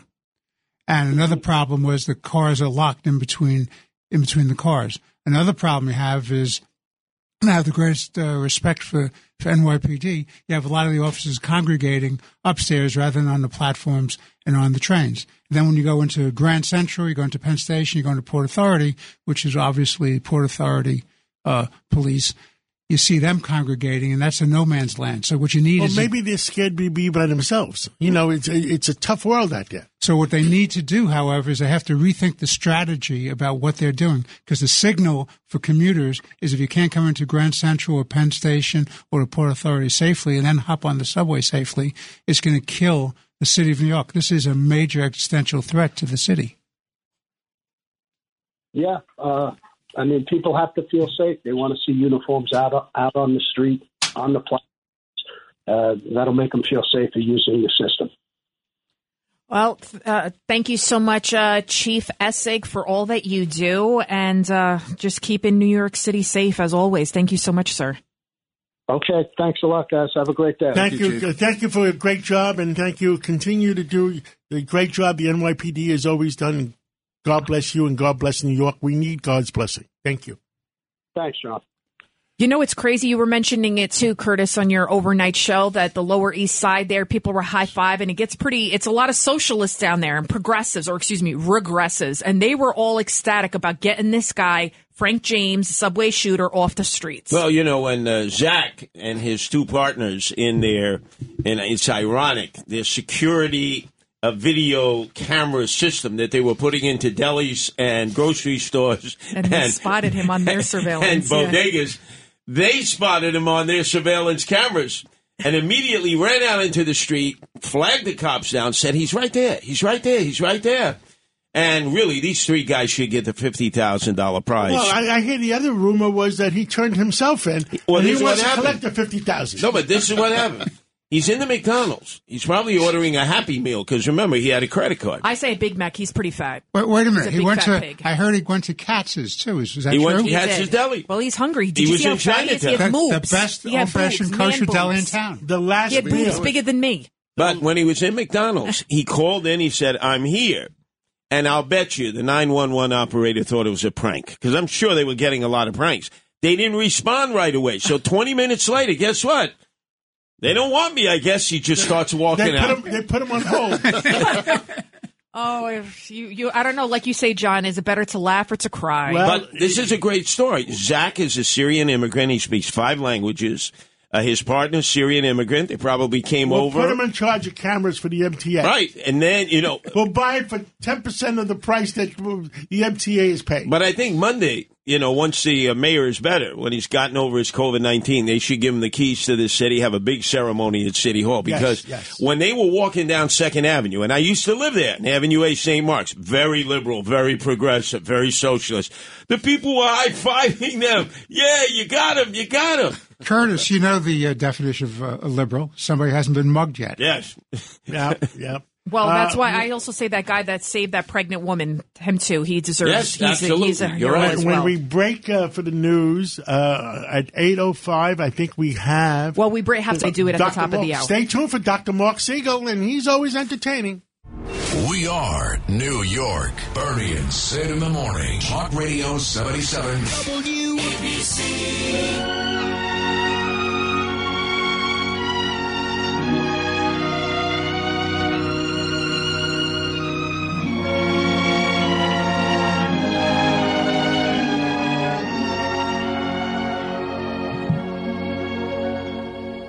When I, I love that song. smiling. Peter King, where are you? I hope you're listening. now, Now, why are we playing that We're, song, we're Lidia? playing this song because a cop messaged me. I won't say who, but he's Irish, clearly by his last name. And he said that the NYPD does give the cops cell phones. It takes the place of the old memo books and is used to share info and basically have a job issued computer in their pockets. But obviously, they also carry their own phones and they are on them way too much. So there you have it. Yeah, I, they, maybe they got to keep the personal phones. Curtis, you, you're onto something. Yeah, well, Maybe if- you should have run for office or something. I, I did. but uh, Who knew? I, Who knew? I Who knew? first. Maybe you should have run right. for 2013. I ran 2013, 2021. 2021. Who did and now better? we have Who Anthony did better? Weiner, Anthony Weiner, 2011. That's right, and he would have won if he stayed out of trouble. You're right. He, would have won. but the whole thing is, there are pictures now circulating on a lot of websites showing the cops with their heads down, buried into their iPhones, smartphones, cell phones. It's becoming so noticeable to so many people who ride mass transit. They're going to have to stop them because the optics are horrible, are horrible. And you can't be paying attention if all of a sudden you're updating your Facebook or your Instagram or you're sexting or texting. No, no, no. You, you can't be doing that. Well, I know we're, we talk about the border crisis and the drug crisis and the crime crisis, but according to the Biden administration, this is the biggest threat now facing our democracy. Just to remind everybody, number 10. Number 10. Clip 10. That's Biden sleeping. And the bigger That question on snoring. everyone's mind now: Will Musk's newfound Twitter power? That's will not it. Trump will be back. No, clip 10. Clip 10. That's not clip 10. And on that, All right. It was basically. This is just so sad to hear because. Okay, forget it, was forget it, forget it. That's not Forget it. about it. it. Forget That's about not it. it. Let's get Dr. Marc Siegel. He's been waiting on the song. You know, I, I, About I'm Biden saying that the biggest 10. threat was white supremacy. Oh, my God. Do we have Dr. Marc Siegel on? Yeah, yeah, I'm here to replace clip 10. Thank you. We're moving up, Doctor. We're moving We up. got the don't have a normal. We got the either, so how normal gang. So we have the five o'clock gang has That's taken right. over. This is The- Cats in the Morning. Yeah, we, we, we got Cats the five, the Cats five and lid. o'clock gang has taken over Bernie and Sid spot.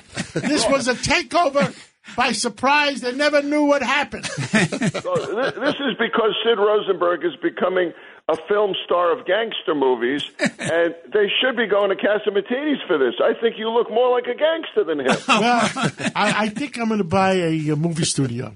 What do you think? Yeah, then you Yeah, can that's put right. yourself in the movies. There you That's go. right. Sid is Jewish, and yet he plays all of the uh, Italian gangsters. Is that cultural appropriation? Should he be canceled for that? Well, I have to tell you, since I'm Jewish too, Lidia, I can reveal this without uh, being caused by called bias. But I think there's a lot of Jews in the mafia. Sorry, guys.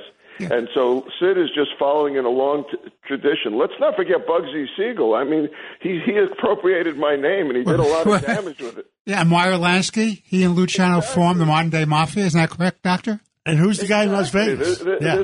Bugsy Siegel. symbiosis. Bugsy Siegel, right? And, and, and George, you were the FBI. How many of these guys you tracked down? I, don't, I can't talk about it. Oh, my God. You the know, Jews Doc- control the money. Dr. Siegel, they're talking about lifting Title 42 as a Trump era policy, which would basically not allow certain migrants to come in based on health reasons. Yes, the ones that are going to vote Republican are not allowed to come That's in. that's the health reason. Exactly. If you come from Cuba because you might vote Republican, you're not If allowed you come, in. If you come from uh, uh, Mexico or South, right? no, or no, no, no, we're, we're, uh, where we're fighting the war, Ukraine. Oh yeah, you can't come in. Because you hate communists, you're not allowed into the United So, States. right. He, he, Biden would only allow a hundred thousand of them in the United States because he's afraid you're going to vote Republican. And I, you know, I'm not a Republican or Democrat. I'm a middle of the road person, and I could see the lies. I could see what's happening. So, Dr. Well, I- Siegel, are we going to see a spike now? And uh, this is an influx of migrants. Every time we open the borders, we see diseases and they proliferate throughout the country. I agree with what's been said about public health inconsistency and that when you see it, you think politics. And one of the things, and I wrote about this in the New York Post today with Robert Redfield, former head of CDC, which is, you know, how come we're opening the borders and not using F- Title 42 anymore, even though the, the, the stations, the Customer Border Protection stations, are no better at surveillance. They're overcrowded. There's the same problems as before. But meanwhile, we're removing mask. We're not removing mask mandates on planes. So in other words, you can't fly here legally into the United States without a mask, but you can waltz in illegally with no mask or anything through the southern border. It's crazy. That is the same CDC. So that's the inconsistency. Yeah, when we saw that um, DeSantis, or no, it wasn't DeSantis. Who was it? It was Abbott, that they bust all of the migrants to D.C. As they're coming off of the bus, they're not wearing masks. Well, and that's the thing, and it, it, it's you know there's a long tradition in the United States not only of allowing in immigrants, you know, uh, people like me and, and Catsimatidis came in here, right? But meanwhile, uh, we came in legally, but you know what? Our families were also screened for diseases when they came in, and that's a key thing. They famously sent a lot of people back who they thought might have tuberculosis. So it's correct for any country to be doing that. That's not a political thing, that's a medical thing. And I think that the use of Title 42 during the heart of the pandemic saved a lot of lives, actually, even though it was a political hotbed. And I don't see removing it at this point. That's the one mandate I probably would keep in place. The others are problematic because they've had a lot of resistance. There's a lot of noncompliance. There's people wearing masks half off on planes, people that are extending their meals they're eating for hours so that they don't have to wear them at all. Where's the public health uh, measure that, that shows any sense or consistency there? And Dr. Siegel, where is the public health crisis regarding drug overdoses? I saw the CDC said we have another high. Uh, last year they were predicting, what they say, 100, over 100,000. I think that's underreported. Why, why are well, we with not the sound- fentanyl, the, the DEA agent that we had on uh, uh, a couple, couple weeks ago, George, what was his name? Maltz? Maltz, Derek Maltz. Derek Maltz. Derek Maltz, and uh, he says a hundred thousand Americans were poisoned, killed, whatever you want to call it, but from that Mexican Chinese. At, We keep hearing about George. You just Yeah. said it. Famous people that are overdosing that you're like w- over one hit. Uh, Dr. Siegel, are you hearing the same thing about just you how? are abs- you Yeah. are absolutely right, Lidia, and everything that was just said. You are. Uh, it is underreported.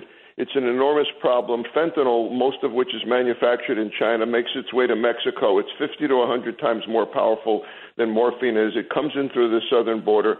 It, it's leaked onto other other illicit drugs like cocaine, where people think they're getting cocaine and they're getting fentanyl, and they stop breathing. We don't have the antidote, naloxone or Narcan, avail- readily available.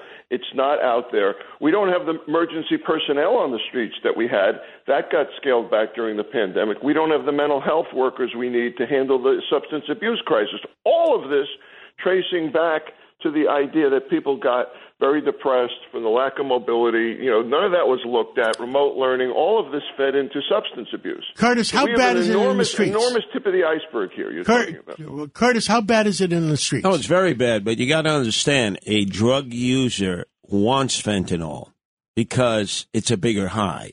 So they'll actually go to their dealers and say, do you have fentanyl? Do you have cocaine laced fentanyl?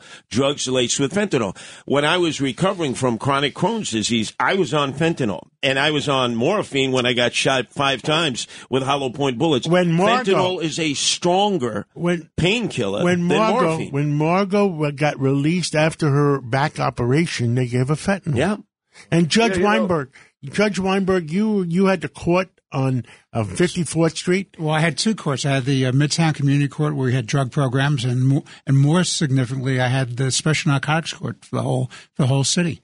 And there's a real crisis. And as Dr. Siegel knows, part of the problem is you have this connection between uh, homelessness and, and drug addiction, and that we do not have enough centers and hospitals to cure and take care of, of the people.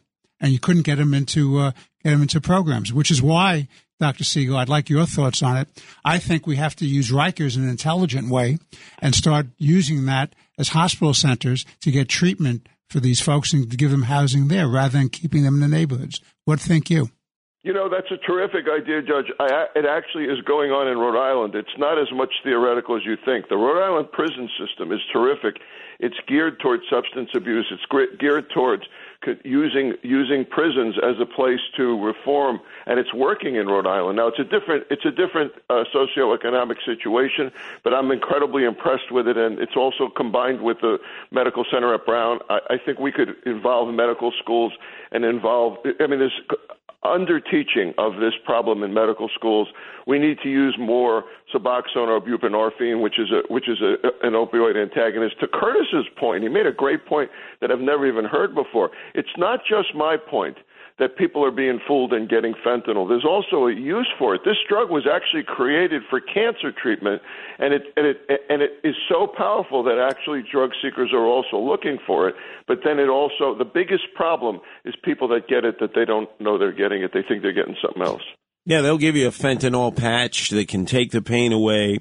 Uh, it's just you have to follow the way it's prescribed. And the problem is, doctor, as you know, people end up self medicating beyond what the prescription is, and then that's when they develop a habit. And it's very easy to develop a habit towards fentanyl. I can tell you, it, you don't feel any pain.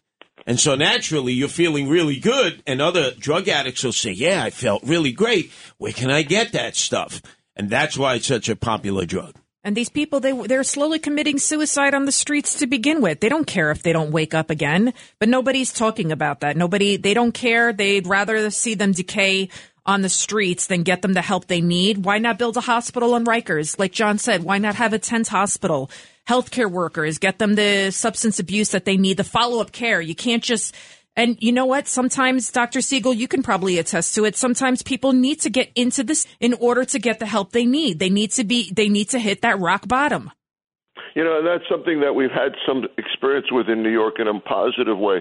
You know how the the Los Angeles and San Francisco situations regarding homelessness is, are just horrible and we we have a homelessness problem here. The reason it isn't as bad as it is in California is because we built the shelter system.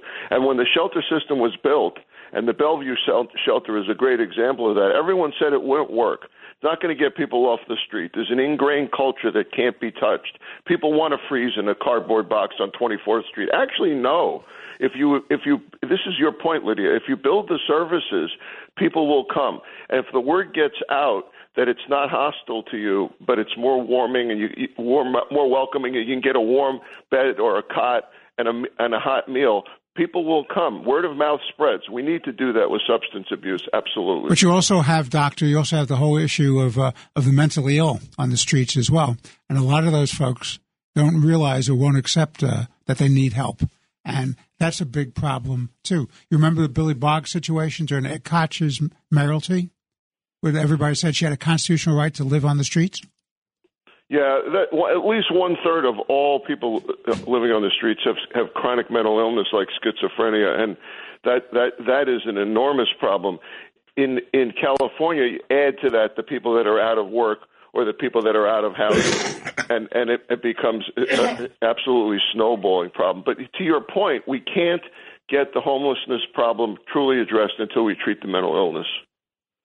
Thank you, Dr. Siegel, for calling in. And uh, it's always fun to talk to you. And you always uh, add a lot of uh, uh good things to uh, to our uh, vocabulary and discussion. John, discussion. I understand you're getting a call from Hollywood next, so I don't know who's going to be doing this show next. No, week. no, no. No. It's Good Friday. I'm getting a call from up above someplace. not not too soon.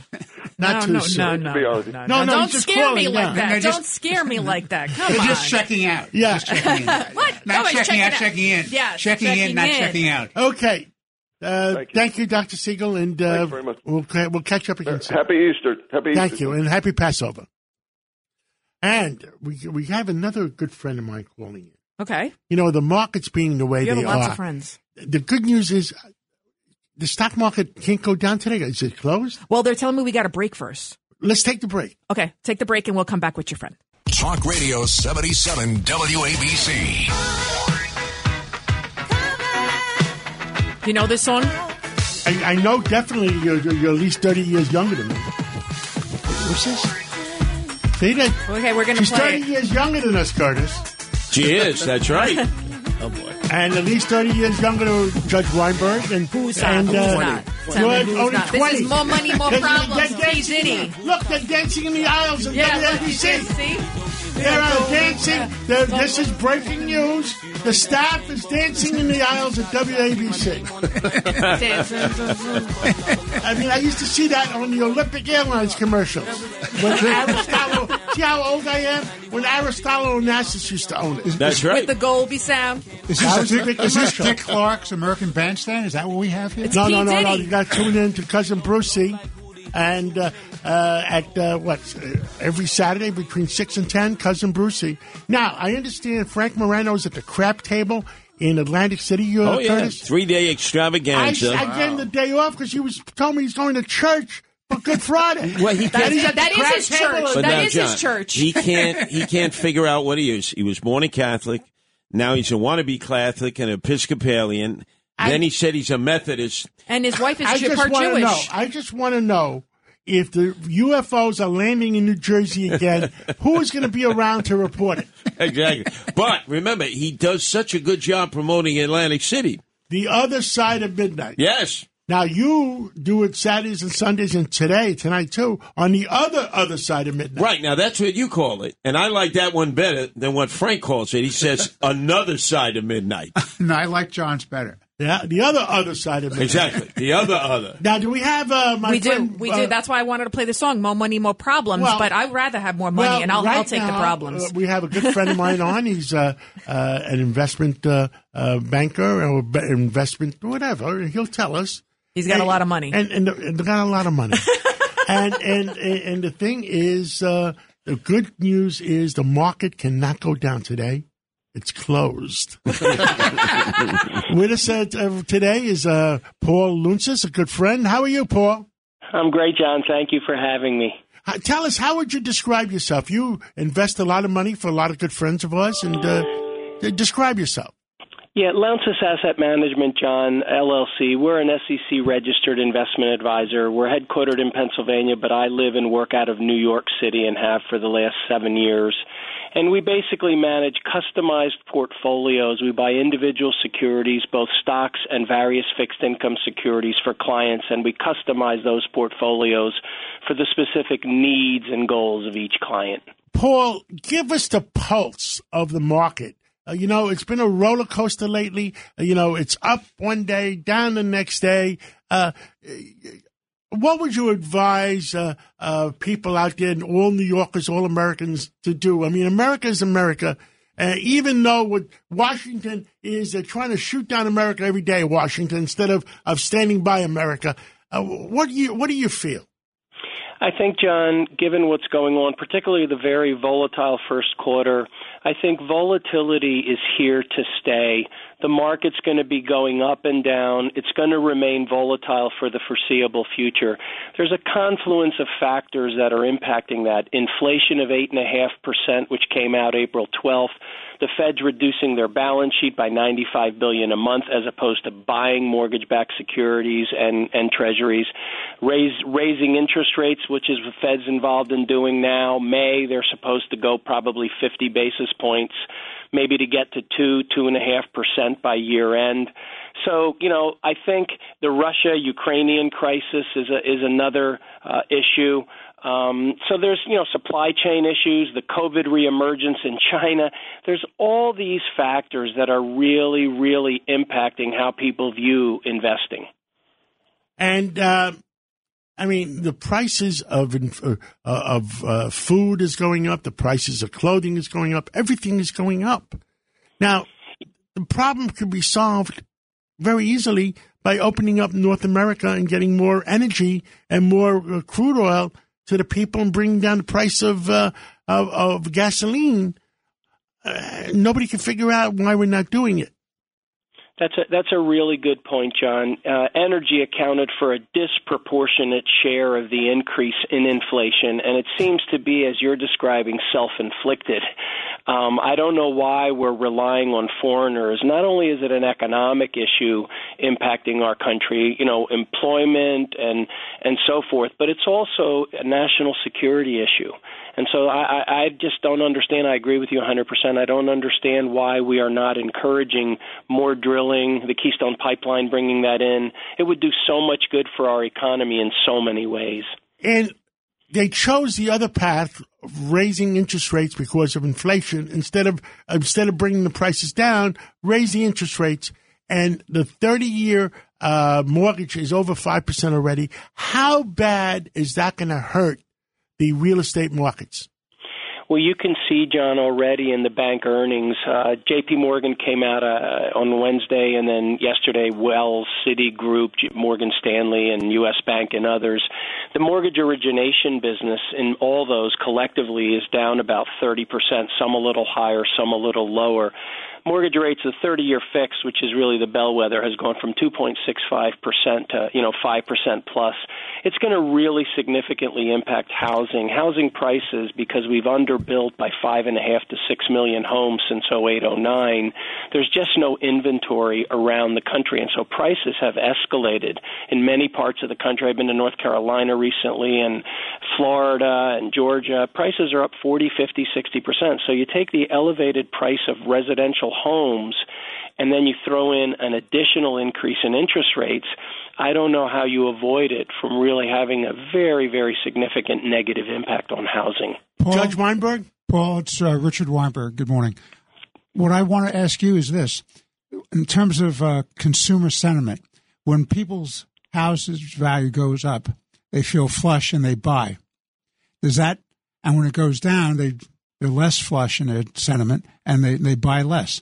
How, so when the real estate goes down, the value is perceived to go down. How does that impact investing in the stock market? Well, I think uh, I think Judge, uh, it's great speaking with you. I think it it really impacts how people think about the world. As rates have come down and and and asset prices everywhere have escalated, stock prices, the stock market, residential real estate, many many other areas are just booming. There's just so much money out there, and that's partly because the Fed has kept rates so low so long. But there's very very few places to find things that are very very attractively priced. Um, but consumer sentiment, when the price, when the value of your home goes down, it really impacts how you look at the world, and it impacts how people feel. Depression. Like it makes yeah, you feel just, bad. Yeah. Well, it's it's a real challenge for the Fed, and I don't know how they get out of this by lower, you know, by raising interest rates. They're walking a very, very fine line by raising interest rates and trying to stop demand to reduce inflation. How do they, pre- it will how stop do they prevent building. a recession? It will stop building new homes. It will stop uh, buying of new homes, and people are going to wait uh, for two percent interest rates again. And guess what? It's not happening. It's not going to happen. George Venizelos, you had a you had a question. Yeah. Hey, Paul, it's George Venizelos. How are you? Great.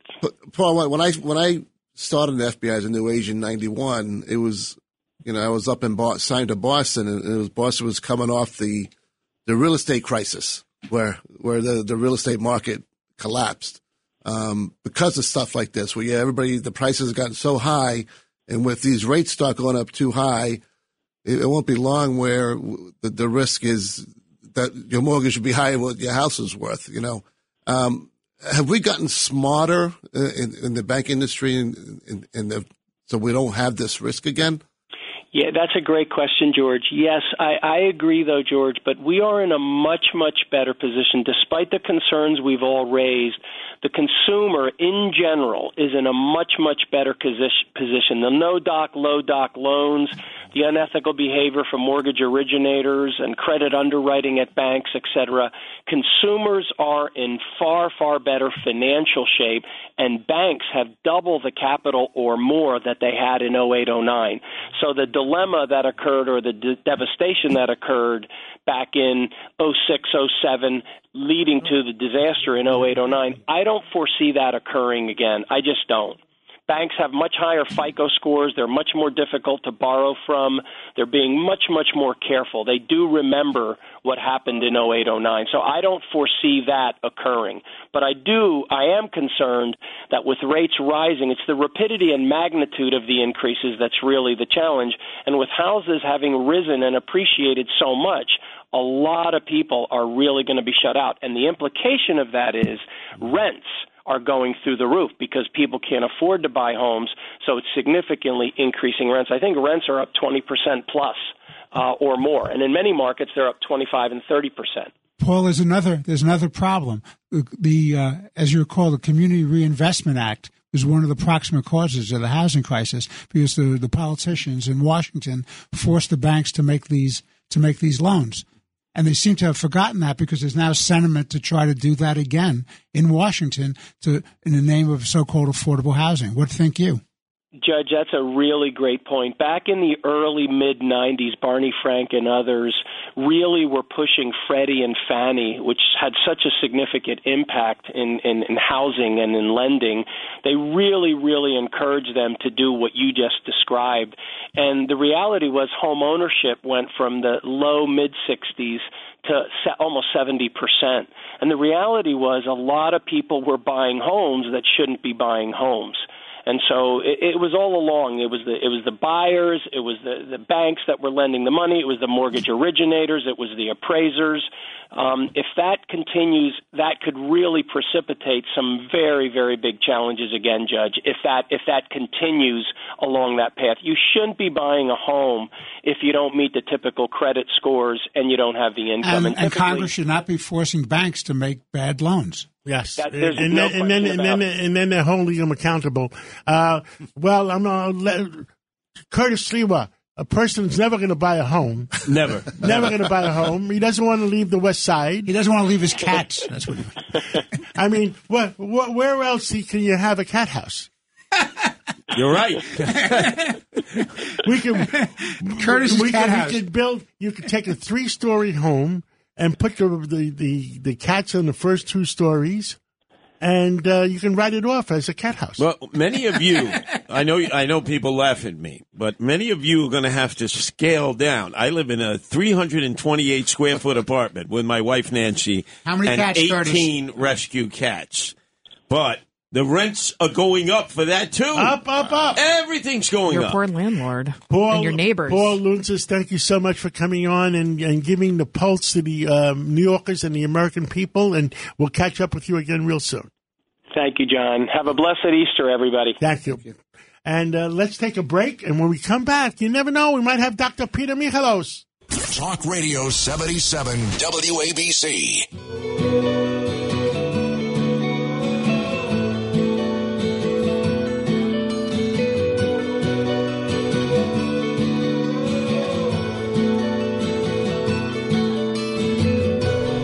Know this song, John?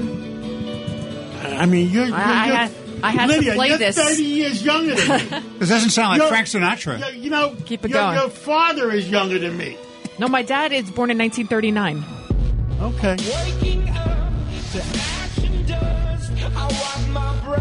It's it's radioactive by Imagine Dragons because we're going to talk to Dr. Peter Mikalo. So I figured we got to talk about like Radioactive?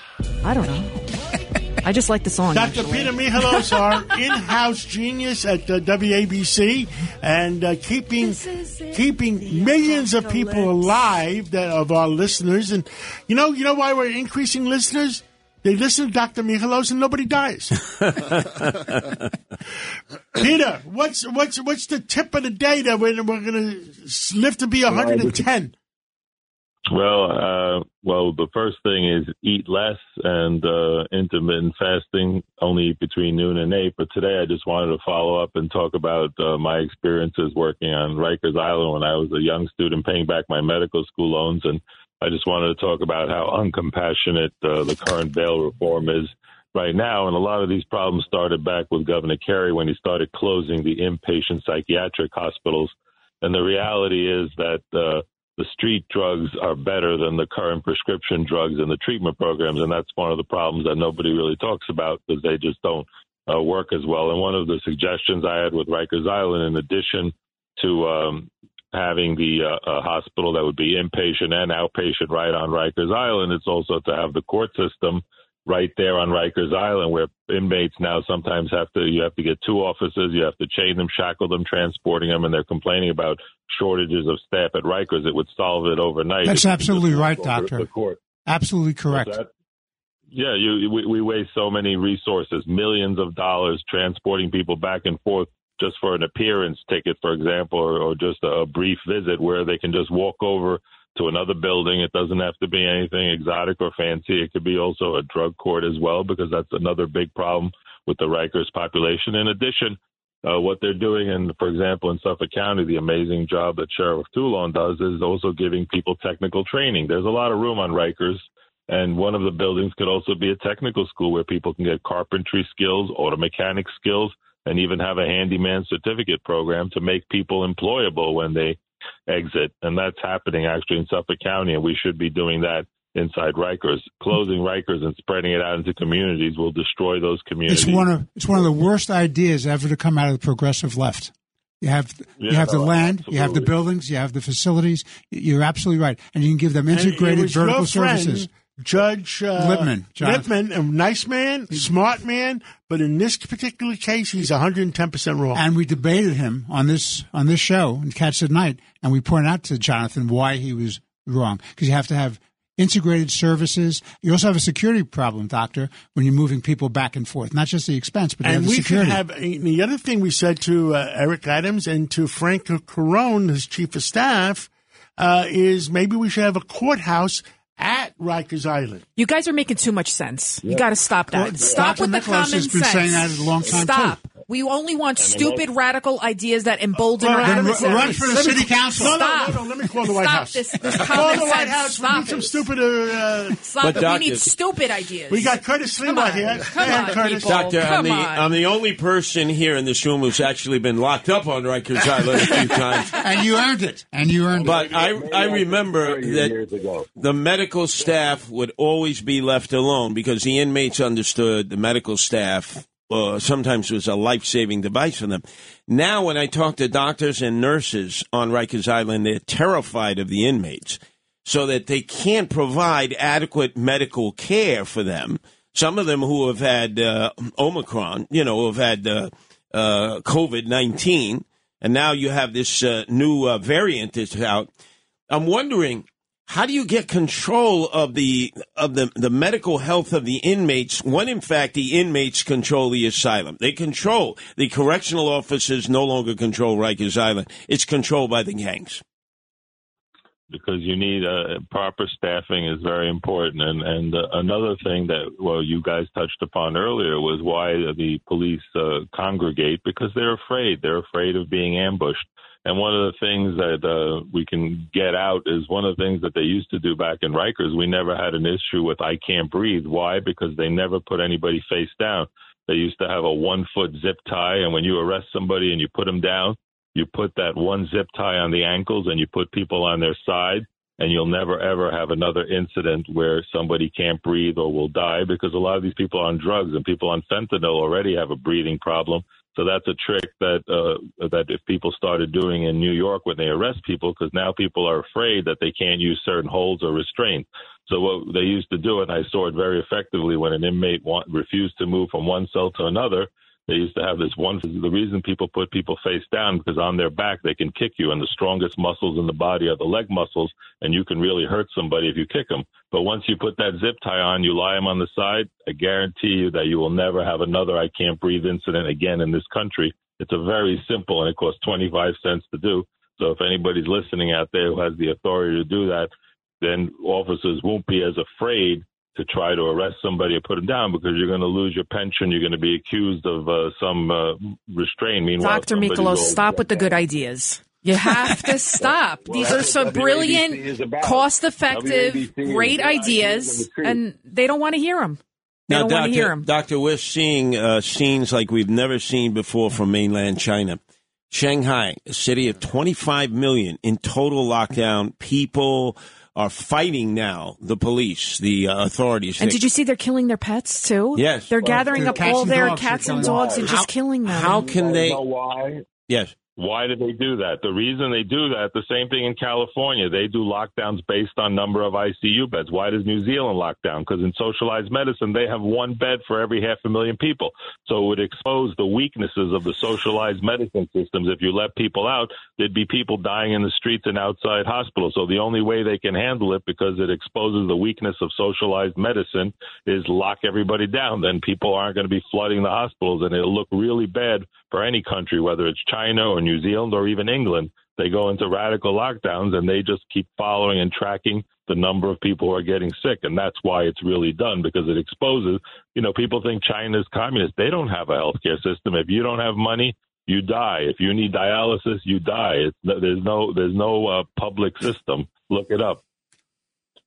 Doctor, it's uh, it's Richard Weinberg and I wanted to ask you: Do you know about that uh, political fight that's now going on between uh, the FDA and the, the Centers for Medicare and Medicare uh, Compliance, where that center is now second guessing the FDA in terms of the Alzheimer drugs? Are you aware of that?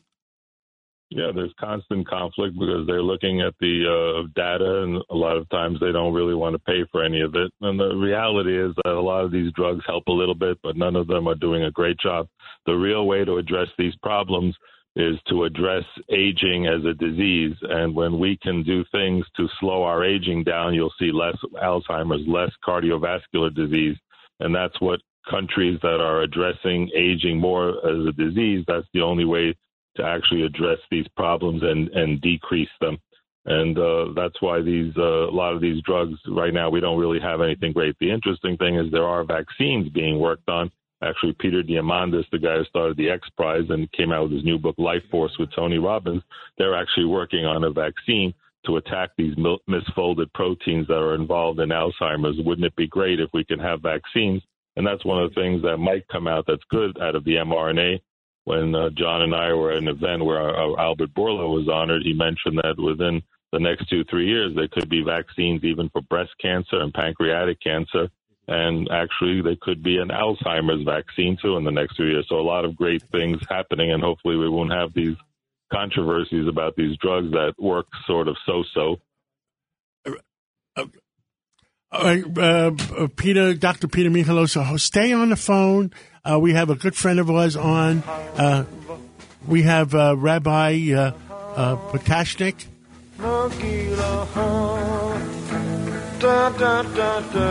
Why? We play some Ra- Rabbi Megilia for, for yeah, but it's, Rabbi. uh, it's Passover.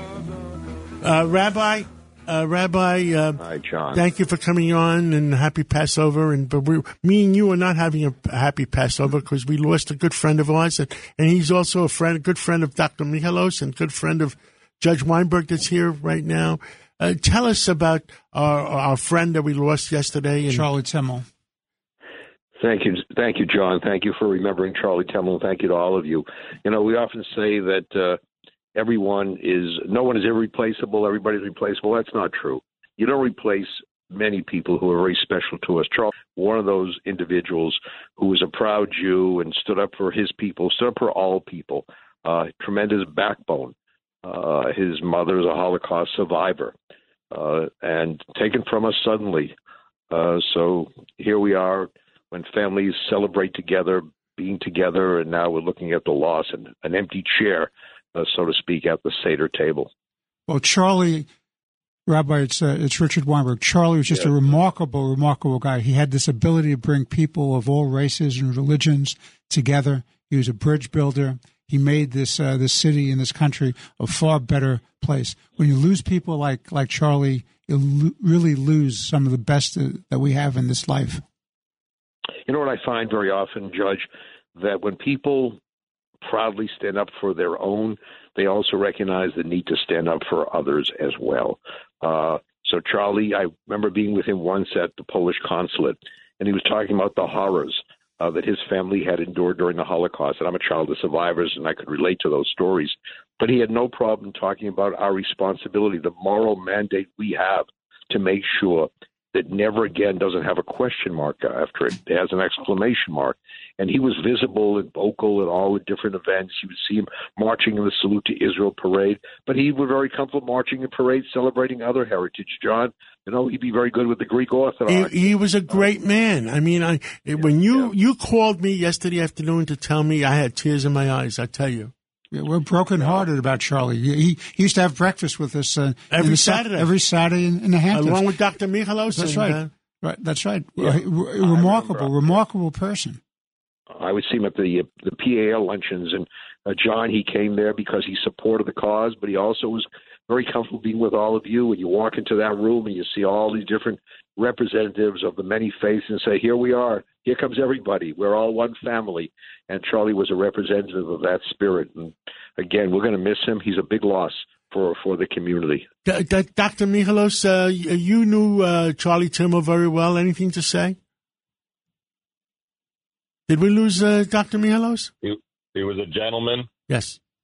He was a gentleman, and he was very knowledgeable, and he would always update us and educate us on uh, different issues around the world with uh, Jewish and Christian persecution. And he uh, always had some very interesting historical information and would refresh our memories. And uh, I always said, with Charlie was around, he always reminded us to remember our past to protect the future. And uh, we're all going to miss Charlie at our Saturday morning breakfast, and uh, our condolences. you know, as I'm listening, John and Doctor Judge, I, you know, with the Seder table, we taste the bitter herbs, but we have a responsibility also to take a sweet mixture of the, you know, the wine, the apples and nuts, and combine it with the uh, the bitter herbs. Because what we say is that life is not all bitter; it's not all sweet; it's bittersweet. And I think when we reflect on the life of Charlie Temple, we recognize, yes, today we taste the bitterness, but looking at all he did, he did more in the years given to him than some people do in many more years. Um, there was a lot of sweetness as well. So it's a bittersweet moment. Rabbi, it's almost like you're a rabbi or something. How beautifully you speak. Well, you know, you hearts can forever. listen. You can listen to the rabbi every sa- Sunday morning if you need a little bit of religion between Rabbi uh, Potashnik and the A.R. Bernard at seven o'clock every uh, Sunday morning, right after Curtis. Curtis ends at six. and they're also funny. That show's also funny. I listen Judge to it. You Weinberg guys are is on. great. uh, I'm on- I'm on- don't You're forget on me. I'm on six six to to seven, seven. Judge I'm six- Weinberg, and then right. we have Rabbi Potashnik, and then we have somebody else called Cats Roundtable after that. yeah, yeah, yeah. With a warm up for Cats Roundtable. But, you know, John, Keep up the ratings, otherwise, you know, you you make my life miserable. But let me tell you something, John. Look what you've done. You've taken the radio station to a different level where you have have all this diverse programming, so you can tune in and say, "I'm learning on this program. I'm learning on that. This I agree with. This I don't agree with." There's room for every. If you need religion, you talk to, to uh, Rabbi Potashnik. If you need to to live to be a hundred, you listen to Dr. Peter Michalos. All right, but you can have both, right? You can have both. Religious. You can relive. Moses lived to 120. With inflation today, that would probably be 135. For sure. You can have, And- you can and- have both. uh, but Biden is not going to tell us that Putin did that. it's the Jewish people that did 120. So wait a minute, are you telling me, John, it's a non-Jewish doctor that's coming out with these uh, inventions here? He's Doc- Greek. Dr. Michalos' response. He's Greek. He's Greek. Tell me how many Greek Well, doctors came up with though. He is miracles. Orthodox. He's Orthodox.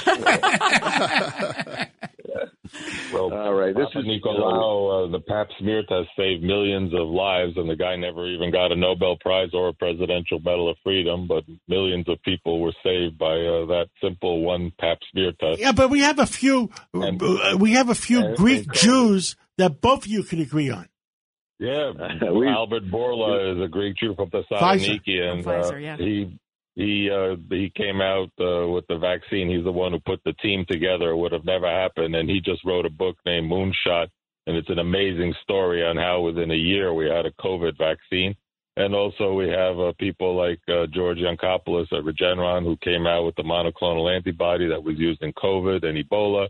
And Dr. George Scangos is the one with the Eli Lilly antibody that's currently being used against the Omicron and subvariant in, from California Wow. from Vir Pharma.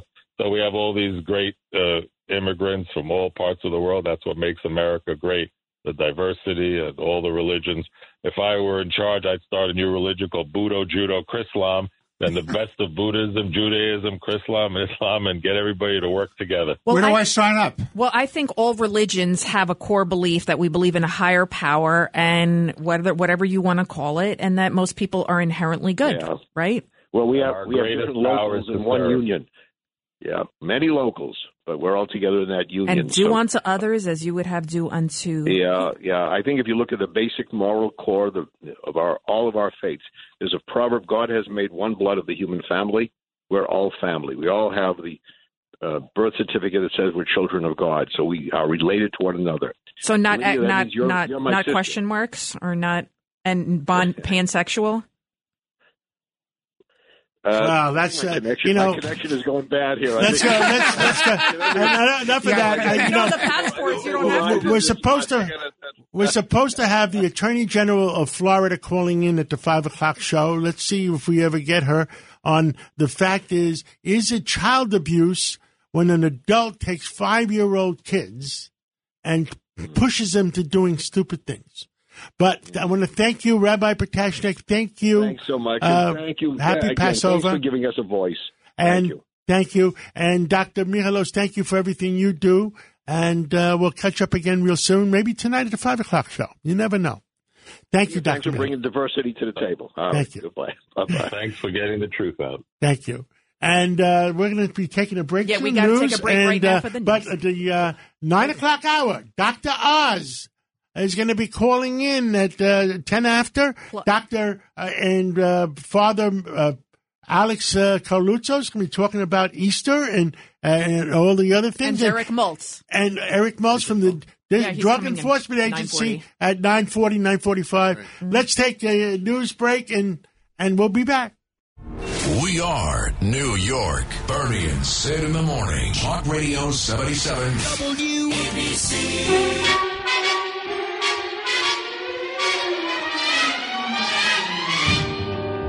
Come fly with me, let's fly, let's fly away.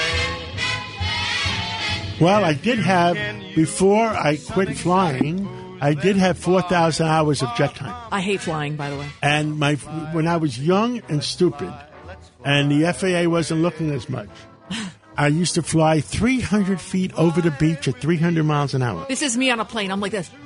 And then I have my rosary beads in one hand, and then my husband's But. I did that in the Bahamas, where there is no FAA. and you fly. I could never do. I'm scared of heights. And well, the sailboats were going back and forth. Oh, I'm getting nauseous. and uh, I understand uh, we're, we're waiting for Dr. Oz to call in, or we're calling him. Yes, is Dr. And, Oz uh, on yet? Let us know. And okay. and he is one smart guy. And people say, "Why did you? Why are you endorsing Dr. Oz uh, for uh, senator in Pennsylvania?" Well, I'll tell you, I knew Dr. Oz from 20, 30 years ago, and he, he one of my friends, uh, Larry Soff, he saved Larry Soff's life. He's a great I guy. said, I called him up. I said, I said, uh, Mehmet, his name, first name is Mehmet. Mehmet, my friend is having a heart operation. Go in there and make sure it's done right. Dr. Oz is on the line right now. I, uh, let's call him. Can we call him America's doctor instead of Dr. Fauci? The American's doctor. You, we gave you a new title, the American's doctor, Dr. Mehmet Oz. Well, thank you very much, John. I appreciate People, people used to travel worldwide to make sure it was only him that that uh, treated them.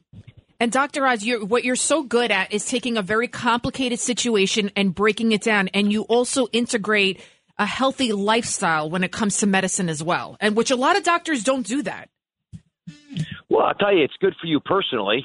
Uh, it's also good for the country. I mean, one of the most patriotic things you can do is take care of yourself. It dramatically reduces the amount of money we spend as a country for healthcare. It, it improves quality of life of you and the people around you, like your kids, like your parents, the people who love you. Uh, people work more efficiently. And I've been saying, both in my practice, uh, you know, at, at Columbia University, as you know, New York Presbyterian, and on the show, that if you control your destiny, you know, you could actually it gives you mental resilience. I mean, if you, if you can control what's happening inside your body, you can change the world outside of it.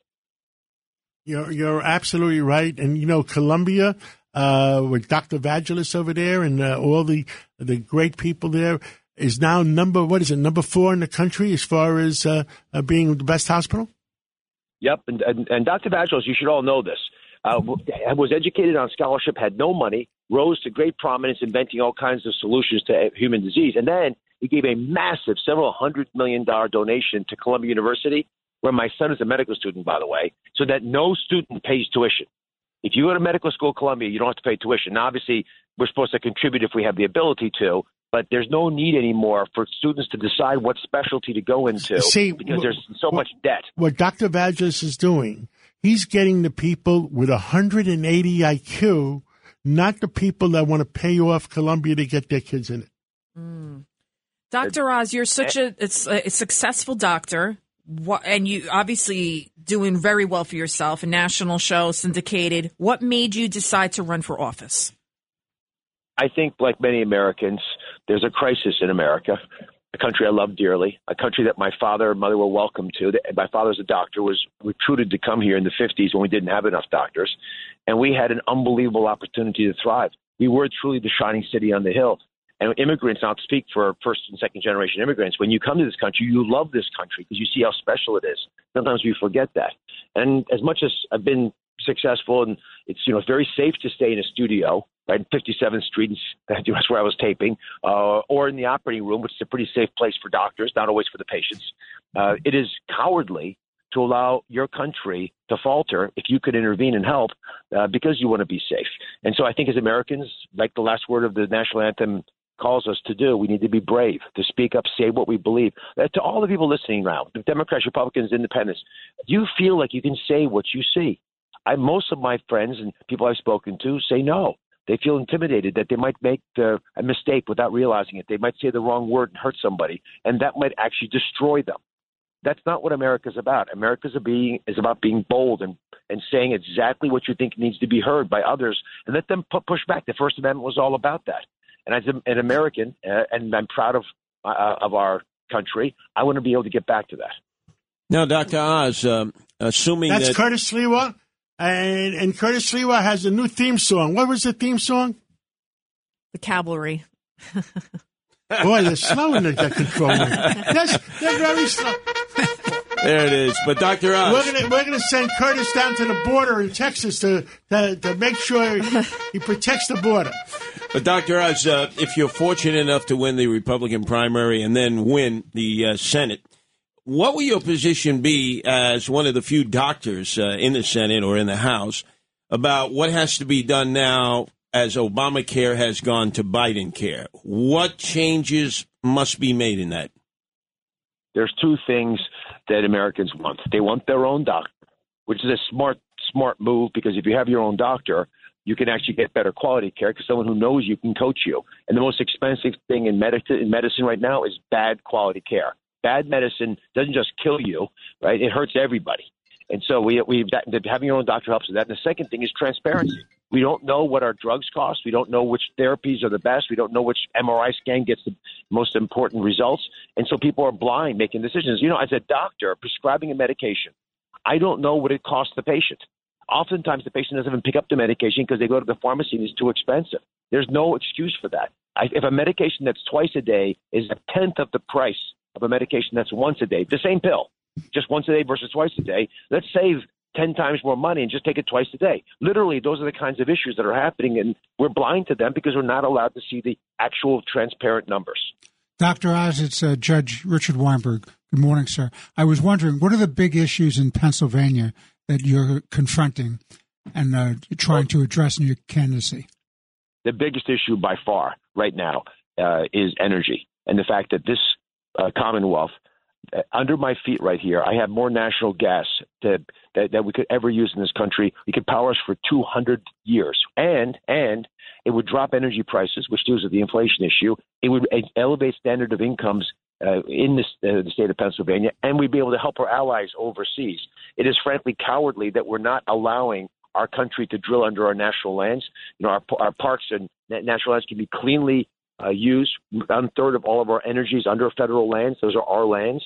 Uh, President Biden passed a executive order the first week he was in office banning that, and even with the Ukrainian war and the obvious uh, and very clear reality that the Green New Deal is scientifically implausible, cannot happen. The cleanest way for us to move forward is clean natural gas, which, by the way, I'll blow your minds with a statistic. If I were to take natural gas from under my feet here in Pennsylvania and ship it to other countries and replace their dirty systems for making energy, it would be the equivalent of electrifying every vehicle, everyone, plus putting a solar panel on every residential roof, plus doubling wind energy. So if you're a Green New Deal advocate, that's really what you ever want. The best case scenario, we can get there just by using clean natural gas, and it's scientifically feasible. Dr. Oz, do you feel like everything has become so politicized? Everything is either right or left when at the end of the day it's about right or wrong and what's best for America? It's become politicized in a way that is uh, harmful to the process. But I think there are a lot of people, especially on the right, who feel forgotten, who don't feel anyone's listening to them. Their values aren't being respected. And when people don't feel respected, they get angry. And so they start wanting to, you know, push hard. And for that reason, there's going to be a large number of Republicans elected this year, myself included, I hope, uh, because uh, we hear the pain that people are feeling, especially in the center parts of the country. In the middle of Pennsylvania was likened by James Carville to Alabama. Because unlike Philadelphia, an eastern coastal city, and Pittsburgh, which is a midwestern city, there are many parts of this beautiful Commonwealth uh, that, that have struggled in part because of ideology. I mentioned energy as a good example if your ideological belief is that anything that that brings energy out of the ground is bad for the world, which is r- false, by the way, just like much of our treatment of COVID was based on false beliefs, same for energy, then you're not going to allow people to do what they know is best for themselves and for their country, and they get angry about it. You know, New York State blocks Pennsylvania natural gas from being piped to New England. So guess where New England gets its natural gas? From Colombia, South America. Oh They my God! take- they get they get uh, gas, natural gas. They need energy. People do have to heat their homes in New England. It gets cold, so they go to South America. They buy natural gas, which is not harvested as cleanly as we would harvest it, so it's not as good for the planet. They ship it north, which uses energy, and then they consume that natural gas. Same in you know, and and that, or they buy oil from Russia to heat their homes. So you look at this, and you say, where, where's the benefit here? It's all based on ideology, and you have unpaid government bureaucrats like Dr. Fauci making important decisions with regulations and rules that often don't help. You have uh, people who are activists being able to block hundreds of millions of dollars of investment with no thought and no no jurisprudence, and you have activist lawyers who help the process. We need law and order in America. If I decide it's a national priority for us to be able to get a certain amount of natural gas cleanly out of the ground, that should happen. Otherwise, producers aren't going to take the risk, and that's what we're witnessing right now. That's why we've got a struggle in Ukraine. Putin very cleanly and cleverly used misinformation in Europe to con the Germans. He funded green activists in Europe to get the Germans to give up their nuclear energy and become dependent on Russian energy. He's got the English to stop drilling. And, and, and he, we believe also been involved in American misinformation, which, which is part of the reason there's so much confusion about a pretty clear scientific conclusion, which is natural gas is a wise move for for our country. Wow. Uh, Curtis, any other questions, Doctor? Uh... Well, just uh, Dr. Oz, uh, how important was this uh, endorsement of your candidacy in a heated uh, Republican primary by the former President Donald Trump? Massive, massive. People call back. Events get scheduled quickly. uh, there's a there's a tidal wave of support. It's reflected in in every aspect of a of a political campaign, including the polls. The president is trusted by the majority of Pennsylvanians as understanding who they are, respecting what they need, and you know making decisions. And so when he compared me to the other candidates, and very specifically he compared me to David McCormick, whose wife had worked for him, and uh, he'd applied for a job at the White House at the time, uh, and he went through all the different issues that would be important. He concluded that I was strong and and I would fight for what I believe in, which is what he treasures as a uh, candidate for the Senate, and I will do just that. It's very important that uh, someone like you win the Senate because, based on what I read in the Wall Street Journal this morning, the Democratic candidate who seems to be leading is a very far left person, the lieutenant governor, who's part of the Elizabeth Warren progressive wing of the party. Oh, my God. So that would be a real loss for this country to lose a Senate seat to the common Democratic sense. Party. That's all we want is common sense. Uh, um, George Venizelos, anything? Uh, Dr. Oz, this is George Venizelos. I I, I was lucky enough to spend time in Pennsylvania. When I was with the FBI, I worked in Harrisburg and I worked in Philadelphia. And, it, and you hit it right on. I mean, when I was there, I, I heard the same James Carville uh, reference where you had Philadelphia, Pittsburgh, and Alabama in the middle, and, and, and it is really different states. You know, I mean, the, the central Pennsylvania is is a very um, pro-American, conservative um, part of Pennsylvania, Pennsylvania and part of the country. It's it's a great state. It really is a great state. Dr. Oz, thank you so much for coming on. We have to take a break, and uh, uh, good luck in Pennsylvania, and, and common sense in America must prevail. And God bless you, God bless Pennsylvania, and God bless America. Thank you so much. Check out check out droz.com if you want more information. God bless you back. Dr. Happy Easter. Th- Thank you, and uh, uh, happy Easter too. And Doctor, uh, and uh, what is it? DrOz.com. Okay. DrOz.com, correct. I will go to it later. Thank you. Uh, are we going to a break now? Yes, we got to go to a break. We'll be right back. This is Cats and Lid in for Bernie and Sid.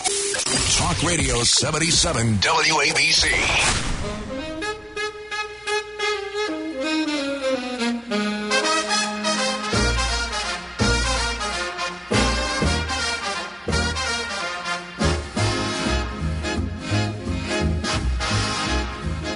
So, am, am I No, no dancing in the aisles. am I doing the right dance? No dancing in the aisles.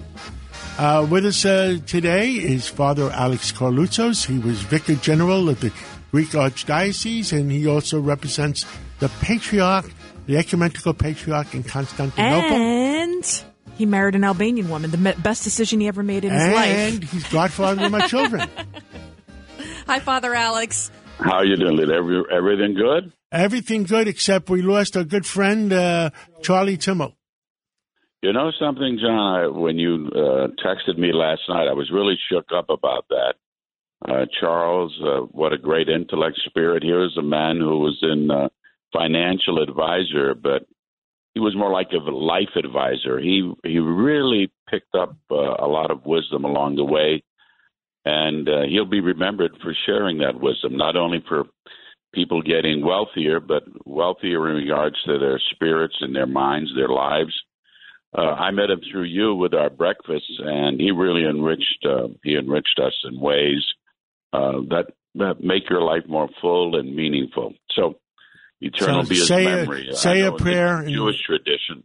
Yeah. say a prayer for him and uh, when you're in church. And uh, now um, uh, everybody, this is Catholic Easter uh, this weekend and Protestant Easter, and Greek Easter is next weekend. And I said to everybody, we we arranged it that way because after Greek after Catholic Easter, we could buy the chocolate bunnies at half price. exactly right. You know, it was probably that the Catsimatidis syndrome. You know exactly what to do. We No, know I- what we know what we we want to get the right price to on do. chocolate Well, bunnies. where does where does Passover fit in in this? uh, Passover. Father? Well, we're going to find out. Father Alex, can you give us the global picture of uh, Catholic uh, Easter, Passover, and Greek Easter, and how that uh, uh, comes out? Well, so Passover, of course, we celebrate Pa- Passover, right?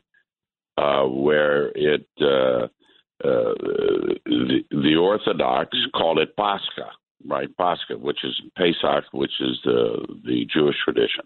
We wait until our Jewish brothers and sisters celebrate the Passover, and then we celebrate the second Passover, which is Jesus rose from the dead, the what we consider the Messiah from uh, the Jewish tradition, Christian tradition. So we wait until Passover is completely done before we can celebrate the second Passover. That was an addition that was later put on. The ecumenical patriarch uh, tried to a few years ago to, along with Pope Francis, and he had talked about it with Pope John Paul and with Pope uh, Benedict, to have one common date for Easter. But the rest of the Orthodox Christians, including Kirill, who is the Patriarch of Moscow, did not want to go back to the original date of Easter. The original date of Easter was exactly what's occurring this weekend now. The first Sunday after the first full moon after the spring equinox. And um, but they, then we added after Passover, and uh, so the ecumenical patriarch wanted to have one common date. Uh, the Catholic uh, uh, primates, the, the popes, all agreed to it. It was difficult to get it done that way, but to go into. I was reading something today and about life and death, and it talks about where the caterpillar thinks it's the end of the world. God sees the beginning of a butterfly. So it's that hope of the resurrection, uh, eternal life, uh, that brings us uh, a great hope at Easter, whether it's Catholic, Protestant, Easter, Passover. It was death to life, and death passed over uh, the people that uh, did not follow the word of God, the covenant between Abraham and uh, Jehovah or Yahweh. And uh, so uh, we celebrate with our Jewish brothers and sisters Passover because without the Jewish experience, without Abraham encountering uh, God uh, in the in the Old Testament, there'd never be a New Testament. It's a continuation of the covenant, and we believe that Jesus is the Messiah who rose from the dead and gave us eternal life. Wow. Wow. And Curtis, you said you had a short version of that? Oh, very short, uh, Father Alex. Uh, for Catholics, uh, you hide the eggs in the yard and you have your kids go find the eggs. And that's your Easter holiday. Now, do Greeks hide eggs in the lawn or in the yard for the kids to find them? Oh, we do have, but the eggs. Why the eggs, though, Curtis? Well, Why right we now- celebrate the egg. Ah. Because a rebirth. No? That's exactly right. The Wait. egg, the egg on the outside of an egg, and we we do that at our. And it's all red. will. Let's be It's let's be clear, for the blood Father. Christ. Let, us be clear, Father. The the Jews hid the matzah. During Well, the matzah, yeah, yeah. But don't forget If you anyway- eat too much matzah, you get constipation. Don't forget That's that. right. But the problem, the good thing is, if you eat eggs, you don't. But the, what, what I want to say about the eggs on the outside, they don't seem to have life, but inside is the yolk, and that is life. And so, therefore, that is where the egg comes into that tradition. I never uh, knew that. Wow. Yeah. On the outside, it looks like there's no life, but inside, of course, that is life. And uh, that's why breaking of the egg is the breaking of the tomb, and eternal life comes out. Now, the truth is that the Orthodox uh, do hide the eggs in the yard, uh, but in the meantime, they got lamb on the spit, they got pastitsio and spanakopita, uh, wonderful traditions. The most important thing, as it is in the Jewish tradition, as it is in the Catholic, Protestant, and the Orthodox, we, come together as families. And, and the Lamb of God, too, to is also great. phones down oh. and talk to each other. Oh, Yep. absolutely. And the Lamb of God too is also great symbolism. My mom would always say to me because I'd say, "Mom, why do you why are you staying up all night just because I went out? Like, calm down, go to sleep. I'm going to be fine." She grew up on a farm, and she'd say, "If even just one of the sheep was lost, we spent all night long looking for that one lamb. Never mind you." So how am I supposed to sleep? And then it kind of brought me back. To, I went to Catholic school my whole life. I was a catechism teacher mm. and it reminded me of the parable that Jesus also told. And then you see the, those pictures, those paintings with the lamb, you know, on his back. And it there, can you explain also he was the, sym- Lamb of God. Yeah. Yes, the He- symbolism He was the one that. that was sacrificed. But I think what your mother was telling you, what Jesus also said, is that which shepherd does not leave the 99 and go look for the lost sheep? And, you know, ultimately, and this is it, when you have a child, you have the heart running outside of your body. Mm-hmm. We all listen, we all have different experiences. We're on radio, we're at a pulpit in a church, we're sitting at a citadel. But if our child is out there somewhere, no matter what age, I can just tell you, your heart is with that child. Yes. You're And so only as happy as your mother least was- happiest child, correct? Absolutely. That's right. But can you imagine your mother's looking at you? You're partying all night. I was an all night. I was good girl. And Like, you my call me that being condolences bad girl. You're there with Curtis and John. And, Bad influences. Where, where, where's that music? Bad girl. no, well, but I my can just do- tell you, Yes. it's wonderful though that you take this time on this holy great Friday uh, to come together and talk about those wonderful traditions of Passover, of Easter, that give us our values in Western civilization. And uh, this is what's so great about WABC. It's what you call common sense, which is also spiritual sense. And we thank uh, John and the team here for giving us that opportunity to wish everybody a blessed Easter, uh, Holy Passover, And next week we're going to go get discounts over at Christina's and D'Agostino's. Half so I can get price on uh, and half off. price on uh, Matzah? Matzah? No, well, not matzah. Half price on uh, uh, Easter bunnies, chocolate Easter bunnies. So we had some Oreos and Chips Ahoy. Are we going to get some chocolate bunnies up in the those studio those again? prices. Buy them now before they go up. Father Alex Karloutsos. Uh, God and bless. Thank, Thank you. you, John. God bless you, and God bless God America. bless you all. Thank, Thank you. Much. And uh, let's take that. Uh, we have a, either a break or a. We have a break, but we're, we're going to go to the clip of the day, and then after that, we're going to talk to a DAA, former DEA agent about the border crisis. Derek Maltz. We'll be right back. Talk Radio 77 WABC.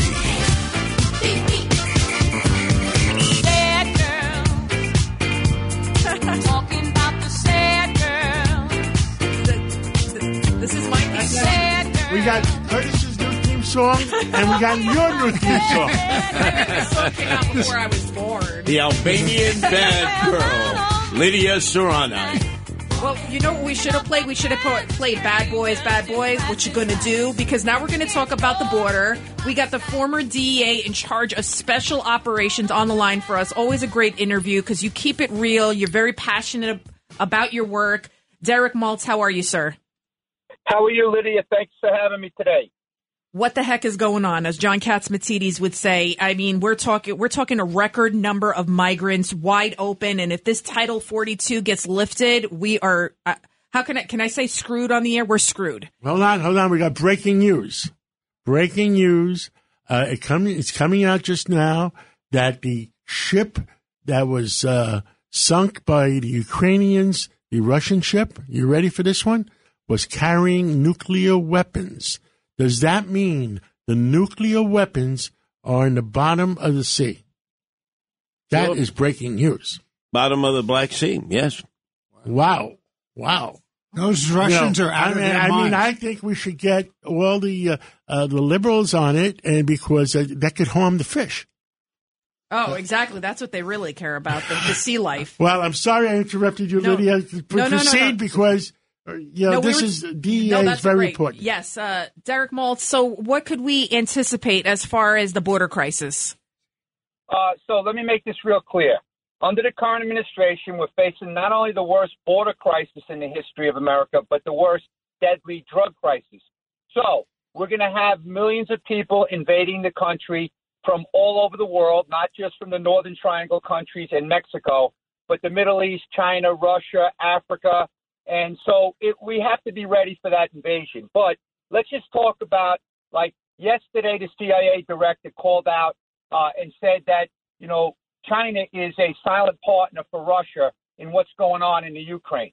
But nobody's saying that China is the silent partner for the Mexican cartels that are killing. The CDC numbers just came out yesterday. The latest provisional numbers ending November of 2021 106,854 dead Americans. That's 292 a day. But nobody in the administration is talking about that.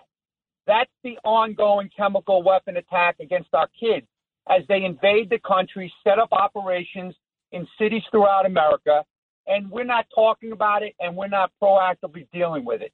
So that's a disgrace. It is. It's an absolute disgrace, and we're seeing record high number of overdoses. Uh, sex traffickers could be coming in, and we could also see a resurgence of MS-13. Are you also concerned about that? Absolutely. I was down at the border last week at the Rio Grande Valley getting briefings by the Border Patrol, Department of Public Safety in Texas, and my head is still spinning because the American public are not being told. They're suppressing the ability of these law enforcement officials on the border to talk to the media. So they don't want the American public to know what's going on.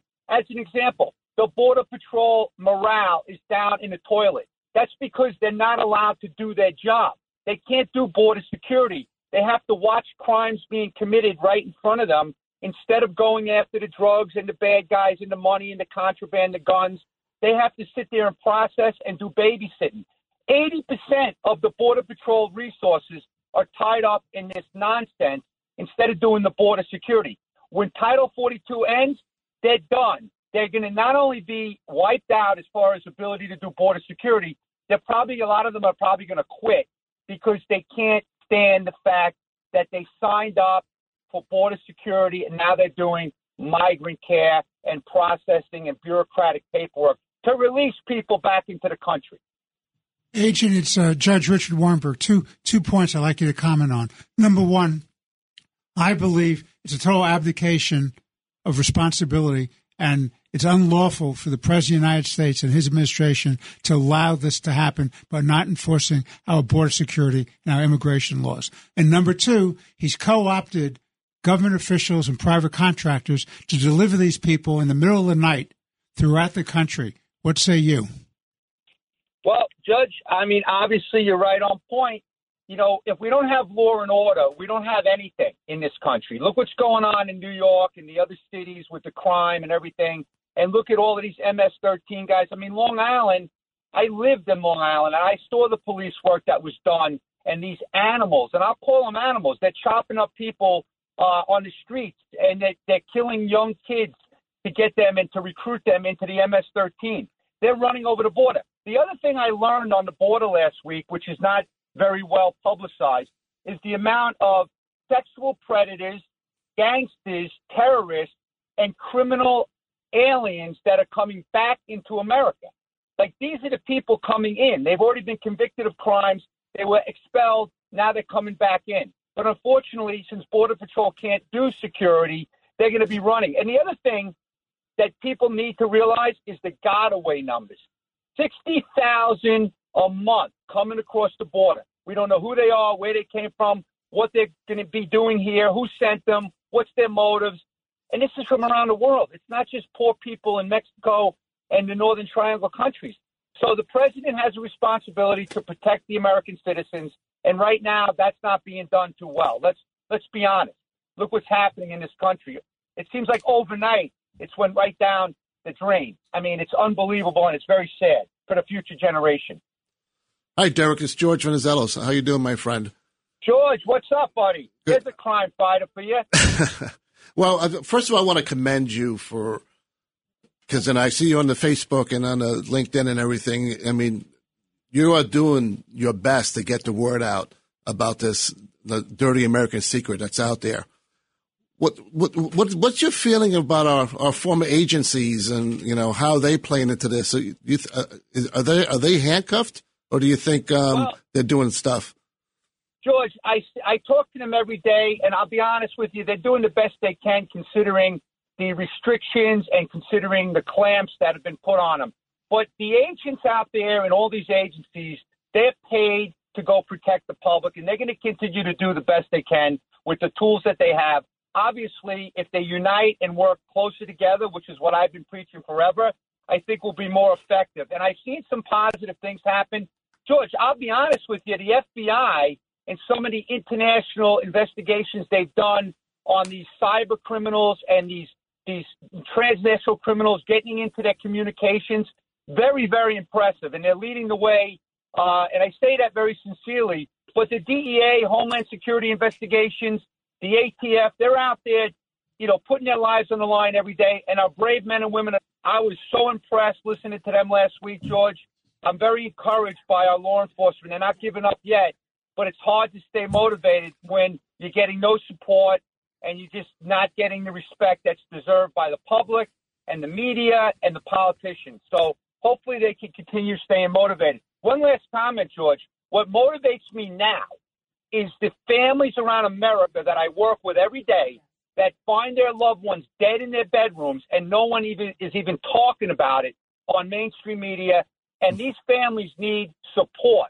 So I'm going to continue to put the word out. Anything I can do to support these families because they're devastated. Derek, uh, one question, and uh, this is a sensitive question, but you're no longer in the agency. Uh, is there any political types uh, that have been appointed, appointed political types that are telling, uh, in, that are telling uh, anybody uh, watching the border, don't do your job exactly the way they're supposed to do their job? Well, you know what? I would actually answer that if I had firsthand information. Like, they're not going to come out and say that, but they're going to they're going to do things to show the complete lack of support. They lie to the public when they tell the public the border's closed. How many times you heard the DHS secretary say the border's closed? Or wait a minute, our border czar. Where the hell has she been, right? And she's not. She's been down to El Paso one time, right? And what did she say? Oh, we got it under control. Whatever she said, the border's closed. You can't come in. It's mixed signals all the time, mixed messages. All right, we got to wear masks. Our kids got to wear masks, and they're three years old. But then these people come across the border and they come into our country, into our cities, and it's okay.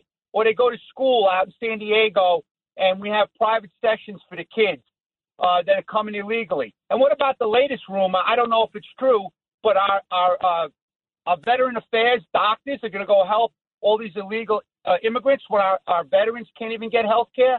I don't know if that's confirmed, but that's been reported around. So I don't know about telling them to look the other way because they're not going to do that. Law enforcement will not do that.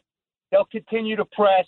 They'll continue to do their job to save Americans. So Now, Derek, uh, d- down at the border crossing, That is, Nuevo, that is Curtis Sliwa, head of the Guardian Angels. uh, down at the border crossing Nuevo Laredo into Laredo, I've stood there for days and watched 18 wheel tractor trailers coming in from Mexico. They're, they're one of our biggest trading partners. Lots of fruits, lots of vegetables, lots of products. How is the DEA able to inspect these cargo containers that we know either have human cargo or drugs uh, that is uh, put into the product coming across? Well, first of all, Curtis, how you doing, buddy? Uh, I I followed you forever, so keep up the good work. But as far as the tractor trailers, that's CBP's job, and they do a hell of a job considering the lack of resources, the lack of respect. And right now, even Governor Abbott is creating a situation which I think is going to be positive, uh, where he's doing safety inspections of all these tractor trailers coming across. So it's created a backlog. They can't get their goods into America, and they're all pissed off right now. Well, now the officials in Mexico realize they're losing revenue, so they're going to start working some deals about, you know, keeping the migrants in Mexico. So Governor Abbott gets, a, you know, my my applause because he's doing something. The Border Patrol and CBP are out there every day, but unfortunately, I heard something very interesting this past week by a very uh, top official of the Border Patrol, retired. He said the Border Patrol can no longer act even when they see something in front of them. If it used to be, if it's out of their reach, I mean, if it's out of their view, they can't act. Now, if it's out of their reach, right? It's it's like they they basically can't act even if it's happening in front of them because they're consumed with the processing and the paperwork and the babysitting. So they're really disgusted. They used to be able to act if it was in their view. They could go out and do it. If it was out of their, you know, if it was out of their, you know, reach, they they couldn't do anything. And now it's it's a disaster right there on the border. But they are working hard still. They're making significant seizures. And like I like I say, if you seize one kilogram of fentanyl, that's saving potentially 500,000 Americans because one kilogram can potentially kill 500,000. Last year alone, they seized 11,201 pounds of fentanyl. And the DEA administrator put out a statistic that they seized enough fentanyl last year to kill every American, just so you know. So they're doing the best they can, but they're not getting support from the White House and the cabinet in this country right now. And that's a disgrace because our country's falling apart. And it's going to get worse. It's not going to get better because you can't ignore big problems like this. They don't just go away, they get worse. Agent Maltz, what's your estimate of how many illegal migrants could we see flooding the United States? I say, Well, again, yeah. I can tell you what I was told by the professionals on the border 18,000 a day. Okay, all time. Re- we already have all time records, by the way. Like you look at the Yeah. stats of how many migrants have been apprehended and how many gotaways. We're talking about something we've never seen in the history of the country. Just like the drug deaths, we've never seen this. Like people think this is the same old thing. Oh, the poor kid took a pill and he died. No, the poor kid doesn't know what he's taking. He's taking this poison that's made in labs in Mexico that is flooding our streets, and the Chinese transnational criminals are providing the precursor chemicals and doing the money laundering services to keep the cash going back to the cartel. That's the difference. This has never happened in the history of America, and nobody even wants to talk about that. Nobody wants to talk about it, and we're just seeing this crisis unfold and people dying on the streets. And there's a solution to the problem, just like you do at night with your home door. Lock the door. Thank you so much, Exactly. special special agent Derek Maltz. Thank you for all that you do and Everything you've done and Yes. continue to speak out for to save American lives. Thank you so much. Thank you, Derek. Thank you all. Appreciate it. Have Thank a you. great day. Thank you, sir. Now, I'm getting a lot of uh, questions, and I'm getting uh, a lot of uh, on the what, the the nuclear bombs on the bottom. They of said the it Black may have Sea. may have had it may may have them. I was just looking at the article, so that's what they're speculating. They still have to check out the ship, and there could have been 400 Russia sailors on not it. confirmed on it, they haven't confirmed and no, and the 400 sailors got killed. or could have gone down with the ship, but analysts and experts have warned that it may have been carrying nuclear warheads. So they sank it. There was an explosion on board caused by a Ukrainian missile, but they got to go check out the ship. They haven't But, been able know, to yet. Cruisers like that. I know a little bit about the Navy, and Matt wanting let's get somebody from the Navy on on the five o'clock show, and they're supposed to be able to shoot down those kind of missiles. It wasn't a hypersonic missile like the Chinese have. You're right. It wasn't a hypersonic. It was an ordinary missile. Usually, you shoot those things down. I mean, is the is the Russian Navy as bad as the Russian Army? Are they that incompetent? We can only hope so. It seems like it. It seems I like actually it. feel sorry for them. I mean, that, that's No. horrible. Which general is going to get killed now? Putin. You know he is not going to be a happy camper. some some general is going to no, some admiral is going to commit suicide. Oh, the, yes. the, one- the admiral in charge of the fleet, the Black Fleet, He's gonna has been commit arrest- suicide. Has been arrested. He has been. Yep, according to the article I'm Oh, my reading now. God. He's See, been there you go. He's been arrested. And the fact that the Russians and there was an admitted this- assassination attempt on the defense minister in Russia. Where, where's that song? Uh, what was that thing? Uh, we got to sink the Titanic. Remember that song? No, only me and Curtis are old. Freddie, Freddie Cannon. What? Freddie Cannon. No, no, sink Boom, the boom Titanic. cannon. See, I know Oh. that. In Freddie Boom Boom 1841, we set to sea. No, no, that was John. It, that was uh, PT Well, we used, to, 109 in we, used Kennedy. to, we used to play uh, Battleship. Well, we're remember? running out of time. Let's give a all happy Easter Thank you. around. Happy Easter, happy Passover to all, and uh, Judge Weinberg, uh, happy uh, Pesach, and uh, George Venizelos, happy Palm Sunday because your Easter is next week. Curtis, you celebrate all holidays like I do. Exactly. And in Albania, what do they do? No, we're I'm Catholic, so we're celebrating um, Easter this weekend. have I'm having the whole Easter. family come over. So That sounds great. yes, we're gonna have some lamb, mishchinjit. We call baby lamb. That's the best. You know that. I love baby lamb. There you go. Killing a baby lamb. I'm going. They're gonna get well, me now. to all our AOC's gonna come kill listeners, me. to all our listeners, thank you so much for listening, and we have doubled our ratings from last Good Friday. Cause it's witchcraft, wicked witchcraft. And although I know it's strictly taboo, when you arouse the need in me, my heart says yes indeed. In